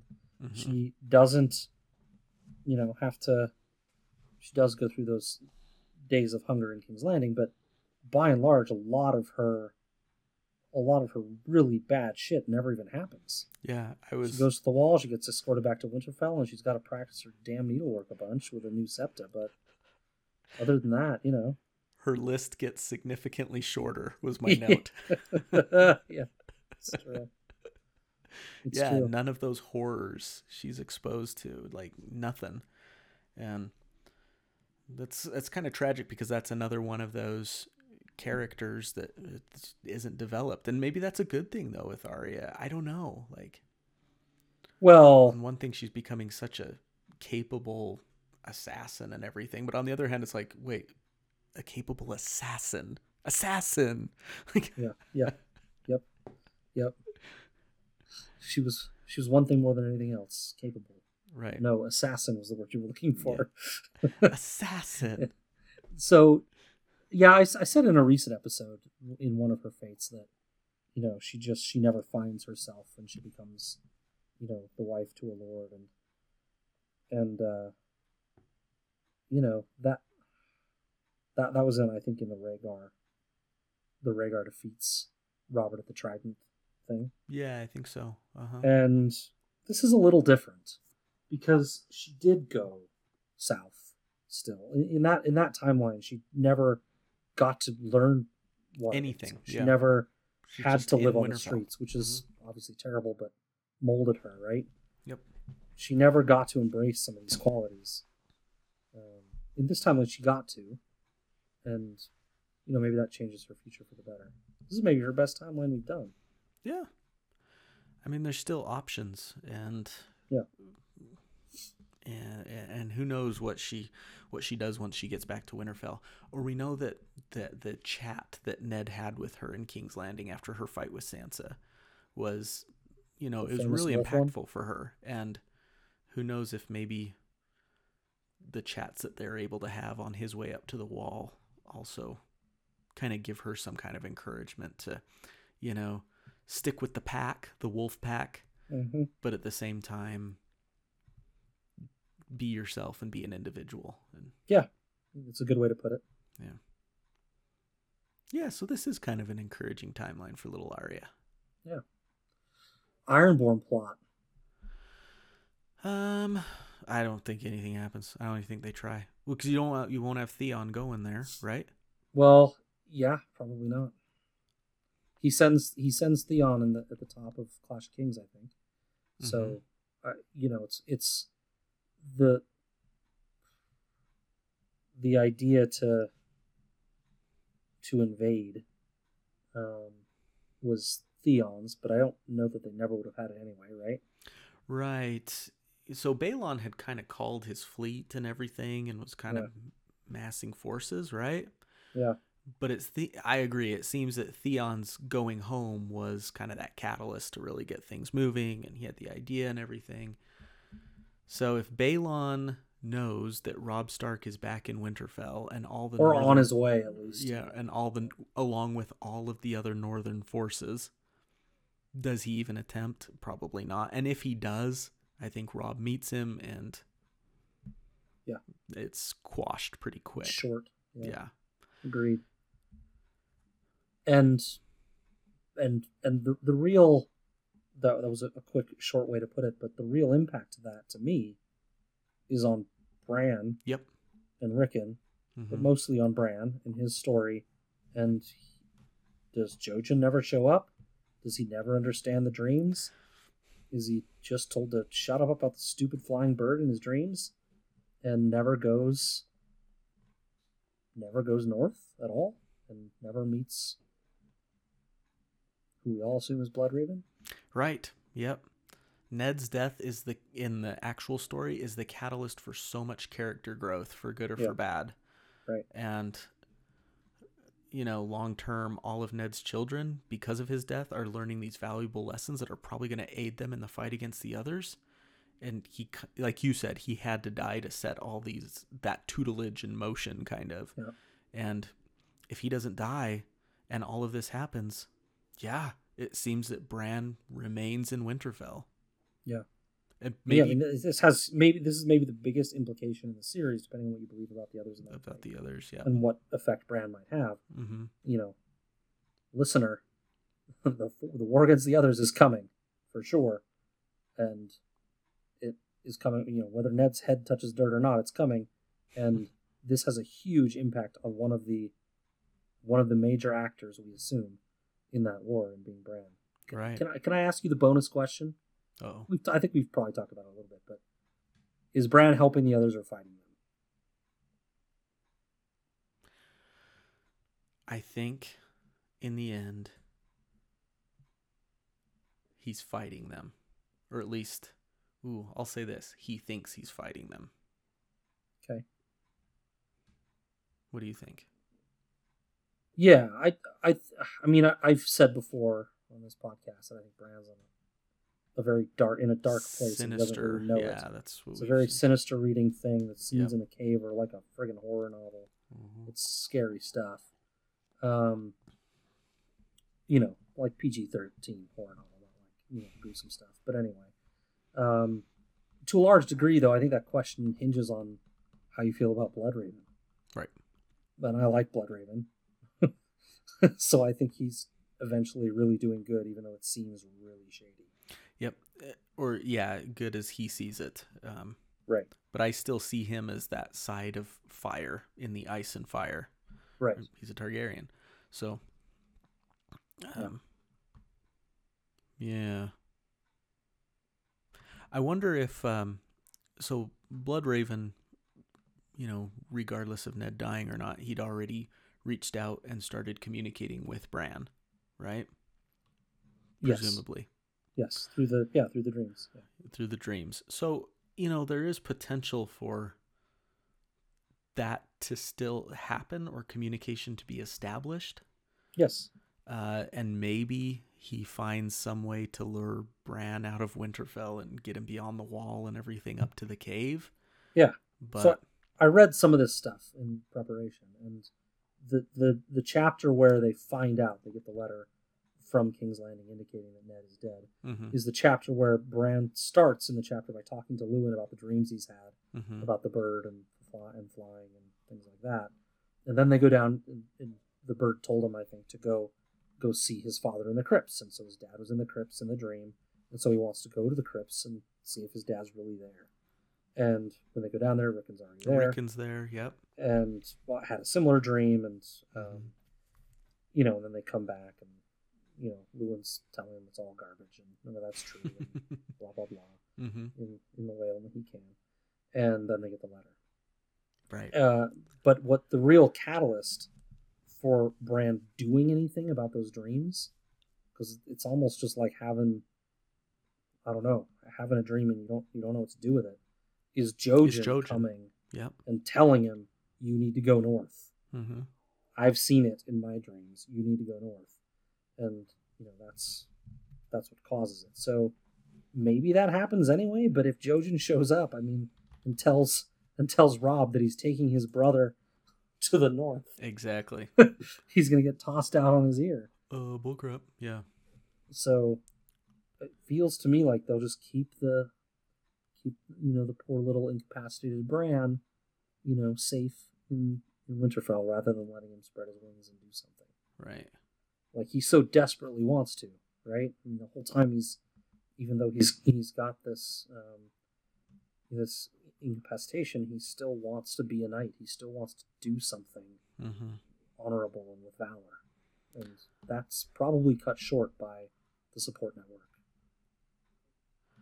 Yeah, I agree. Yeah. And that's one of the kind of the sad timelines is if if Jojen didn't come or anything, Yeah. then Bran lives out the rest of his life just in Winterfell. Being the most powerful warg ever that no one understands. And no one understands. Yeah, no one knows, including himself. Like, the Wolf Kid's weird. yeah, yeah. And who knows? Maybe depending on how Robb's uh, uh, baby making goes, maybe Bran ends up being the Lord of Winterfell one day.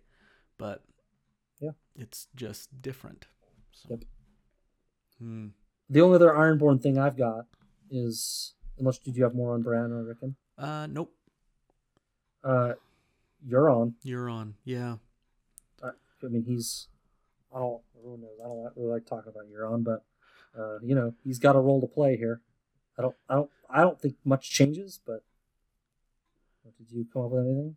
No, I think he's still. Uh, he's you know whether the War of the Five Kings is going on or not, he's still planning to kill Balon and and Yeah. take over the Iron Islands regardless. And Yeah. so I think there's a lot of potential to all that still happening. So Yeah, me too. I don't think it changes a thing. I mm, mean, I think he started that plot and that plan long before the War of the Five Kings was even a thing. sure. And so he's carrying through with it regardless. Mm-hmm. He, he's, I guess, he's probably thankful for all the distractions, but in general, I don't think he cares. it's his thing. It's Yep. crazy. Right. Um, you know, and Theon's presence certainly isn't going to stop him. If, Vic, if Victarion and Asha couldn't do it, Theon's not going to. Uh, I guess we never Dorne? talked about Oh, that. So does Theon um just is is there a point like do you reach a certain age where like you're released from being a hostage or something or is it like a life thing for Theon being a host basically a, I know he's a ward but he's essentially a hostage at Winterfell, right? But like is there a point where he's just allowed to go back to the Iron Islands? I don't know. Uh, Robb's in charge now, so he's probably just going to do it. Yeah. Um, but yeah, I don't know. Uh, there must there must be at some point where you're like, this guy's 58 years old. Like, can we let him go back home now? You know? But then Theon admits later on that he's, you know, as much a wolf or much a Stark Yeah. as he is a Greyjoy at that point, and Right. you have yeah, to it's one of his wonder, if, themes for sure. yeah, how his life would end up being the best friend to the Lord of Winterfell, basically. Yeah, I, don't mean, I think if you play it out and you say, okay, Balon still dies. Let's say Theon's still a ward at the moment. Probably that's reason enough to let him go. He's like, dude, I'm the heir. Mm-hmm. You have like my dad died. He was the one you were trying to keep in check. We're You know. buddies. You know, I'm never gonna come after you. Right. Like, yeah, no, good point. I mean, he he's legitimately the heir. If they don't send him back, there's like instability in the region. yep. Maybe. And and it's Little like. Robb would be like, I'd rather have someone I can Yeah. trust in charge than someone I just don't even know. So, yeah, You, you know you cannot. Yep. Although it, it'd be interesting if, if Theon didn't have to go prove himself to Balon, whether he would have been trustworthy. right. You know what I mean? Like he went with that whole plot so that he could prove he was still an Ironborn Uh to his- huh. to his dad, right? Which means that he was always kind of shady. Right. Yeah. But he did fight valiantly for Robb. Like he fought. No, I don't. I don't mean that he was always too. shady. I mean he only betrays him I'm I'm digging down deep into into the why maybe Mm. th- that I don't know. I'm guessing, but he betrays him because he wants to impress his dad with this awesome plan. Look at me, I've still got tentacles, Dad. Uh huh. Um, you know, and, and if he didn't have to do that, if Balon died and he got sent home and he didn't have to do that, maybe he would have never betrayed him, never would have come back and done him wrong in any way. Yeah. Right. Maybe he is committed to just like Yeah. peace with the North and the Daddy Ironborn issues, doing man, their they own can thing. do a lot. They can. Yeah. All right. Anyways, I hadn't even thought about Theon really, outside of him not going to meet with Balon. But Right. hmm, interesting. Dorne then. Eh, Got anything for Dorne? not really. Yeah, I mean, there's some there's some interesting stuff. I mean, so uh, I don't know I don't know how much I don't know how much changes or not. So Myrcella is only offered up alongside uh, with justice for Elia's death because they're fighting this three front war, Yep. right? Hmm So Tyrion does that whole chapter that we all love, where he's like one, two, three, and he sees who's betraying him. Yep. Um, and he offers all the marriage packs and everything. Um. So it, with if that doesn't happen because the three front war ends, the offer for a seat on the council is never presented. Maybe Oberyn never even goes north, It's not needed. Yeah. and we're just left with the Q plot Mm-hmm. and the I don't I don't know even know if with Oberyn out of the mix uh, or still in the mix if if Arianne even does her thing, right? Correct. I mean, Myrcella wouldn't be there, so I don't know how she would do her thing.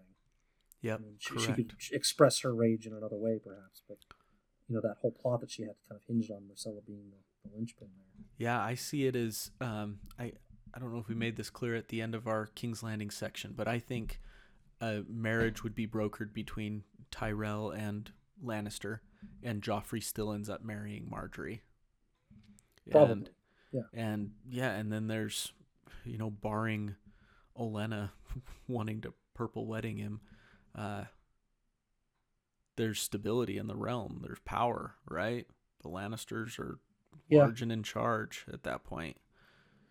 They've got the biggest house in the Reach at their back, and it's I, I just don't see any of that Dorne stuff happening Yeah. at all. Also, yeah, the snake I mean, remains in the grass. What, what if the snake went to King's Landing anyway? Uh, even just on a Yeah, holiday or something. right. No, Tyrion's trial probably doesn't ever even happen hmm in this timeline. Our last episode is just out the window. I mean, maybe, it. maybe it does. Maybe the Tyrells still have the gall to poison Joffrey. Mhm. I didn't think about that. I didn't really think about it till now either, because they don't like him, regardless of what Sansa says. I mean, they did it right under Tywin's nose anyway. Maybe they would do it anyway. He was there. Yep. Huh. Yeah, maybe they would do it anyway. Yep. But regardless, Okay, we got another Oberyn- hour episode to Yeah, talk yeah. about. yeah, regardless, Tyrion wouldn't, uh, or Oberyn wouldn't be there for the trial. So Yep. Tyrion would just not have a champion and die, I guess. Perhaps. My head just exploded. You've got Jaime there though. How does that change Oh, the yeah. dynamic? Jaime with both hands. He'll defend him for sure. Man. So he wins, probably. Yeah. Hmm. Man, what a mess. Let's pretend this didn't happen. No, wait, cou- he couldn't, though. Jaime's a Kingsguard. He would King- have to defend the, the Kingsguard side. Oh gosh. So he wouldn't have a champion.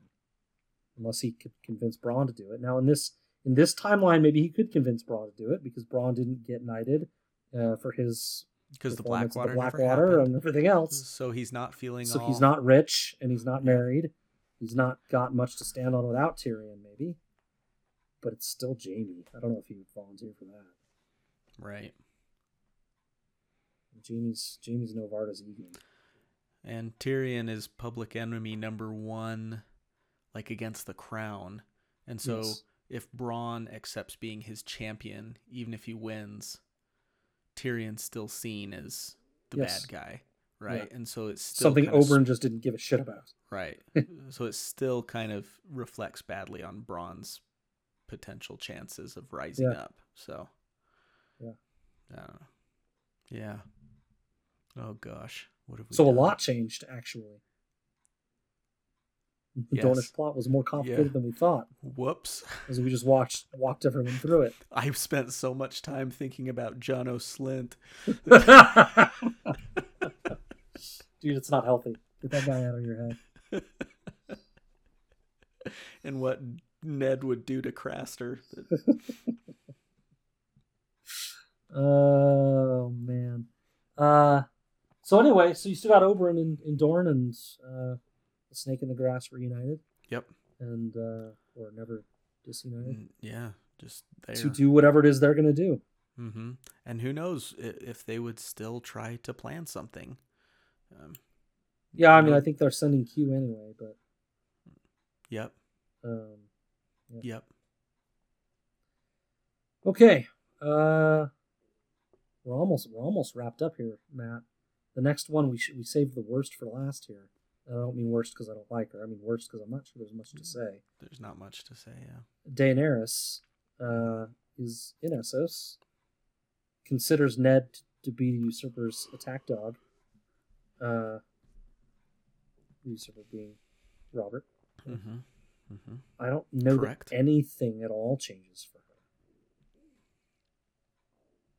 No, I mean she'd still be coming back if she came back to Westeros to a Lannister controlled capital.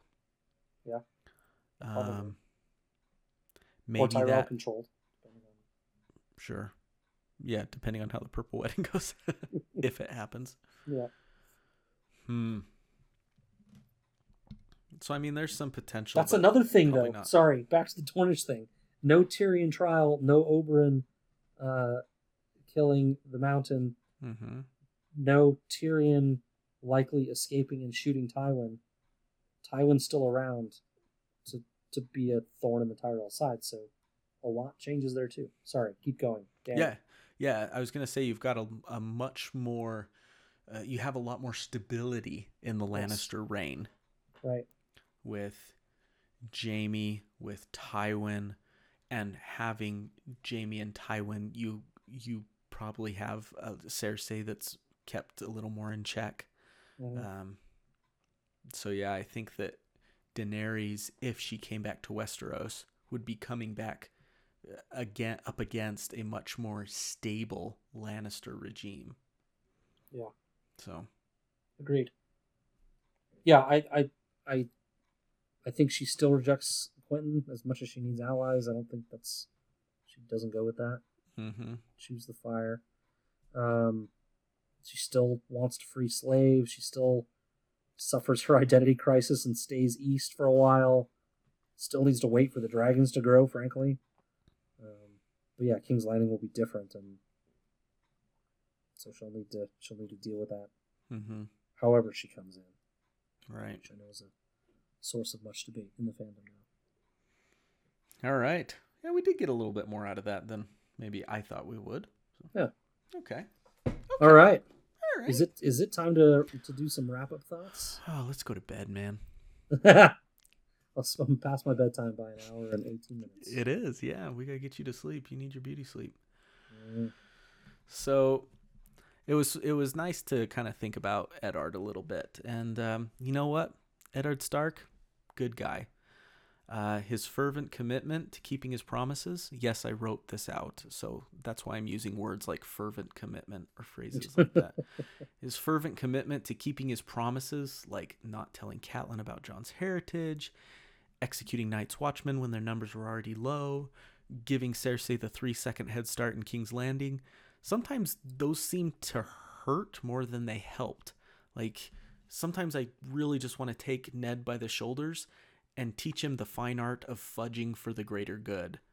Like, you know, if you would have just, I know you promised Lyanna you wouldn't tell anyone, but if you would have just told your wife, it would have made things so much better for you, for Catelyn, and for Jon. If you would have just told her, right? So there's those types of things that are frustrating. But you know what Ned also was? He was devoted. He was caring. He was honorable. He was humble. He was dutiful. He was a man of integrity. Like he was the man type of man who would honor both lords and servants at his table, who would teach his daughter to dance the way she wanted to dance, and who made the valiant effort of buying his other daughter a doll when she didn't want it and that fell flat. But what other dad hasn't been there before and fallen flat with getting a gift? But this is the guy who defied a king who t- commanded him to kill a child and therefore forfeited perhaps it wasn't even perhaps the second highest political position in the country. So, you know, it's it's said of Eddard, lobbed as criticism, that he was too dense or too naive to play the Game of Thrones. You know, like I kind of said with Arya and the assassin thing, you know, the Game of Thrones, that game where dishonesty, lust for power, cunning, betrayal, disloyalty to anything but yourself are the requisite skills. I say good for him for refusing to play that game. Good for him for being bad at playing the Game of Thrones. And yes, I know he lost his head for it. And and and that changed the whole course of history. And yes, I know Billy Joel said that only the good die young. But you know what? Ned died a good man. He died a decent man. So I guess this is me signing off with that in mind, saying that the the older that I get, the older my family gets, the more my desire increases for that to be said of me. You know, I want to be a good person, a good father, a good husband, a good neighbor, a good man of my faith, a good friend, a decent human being. And if that's all that's said of me in the end, I feel like that would be enough. And I feel like that's all Eddard Stark wanted. And there's nothing wrong with that. There's nothing wrong with just being a decent human. So that's all I've got. There's nothing wrong with it in our lives, but in George's story there is, and for that Ned had to die. yes, he did. As Matt just illuminated, he's a beautiful human, a caring dad, a good dude. Uh, but that's the whole point. He had to give way in this story so that people of more questionable character and questionable arcs, frankly, because his is pretty well defined, Mm-hmm. can take over. His life just stagnates everything uh, with its goodness and its slow plodding, you know, way about things that are bound by all these rules. We don't need this hero hanging around. We need this hero gone so others can be born. Um, having Ned be a guiding force for his children is great when they're children. But what you want is to read about all of these characters growing and learning and becoming the new heroes. And for that, Ned had to die. Agreed. But honor the man he was, recognizing that he had to die too. There we go. I think we do. That's that's the middle ground. There it is. Thanks for listening, Khalasar. Yeah, that was thanks, fun. Thanks for chatting, Matt. Yep. Good night. Good night. So say we all. So say we all.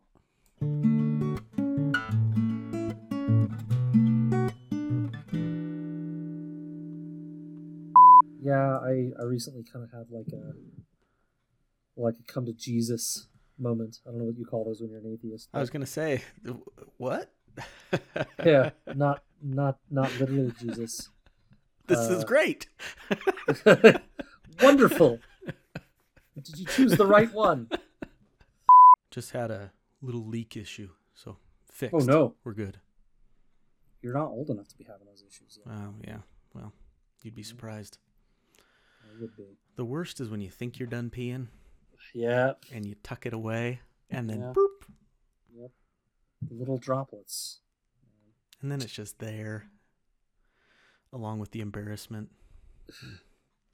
I mean, you know, it's usually reasonably concealed, isn't it? Usually, yep. Yeah. But it's it's more just the personal humiliation. Oh, per yeah, self self self loathing. Yeah. that's in. for sure. Right. Right. Anyways, we were talking about Jon.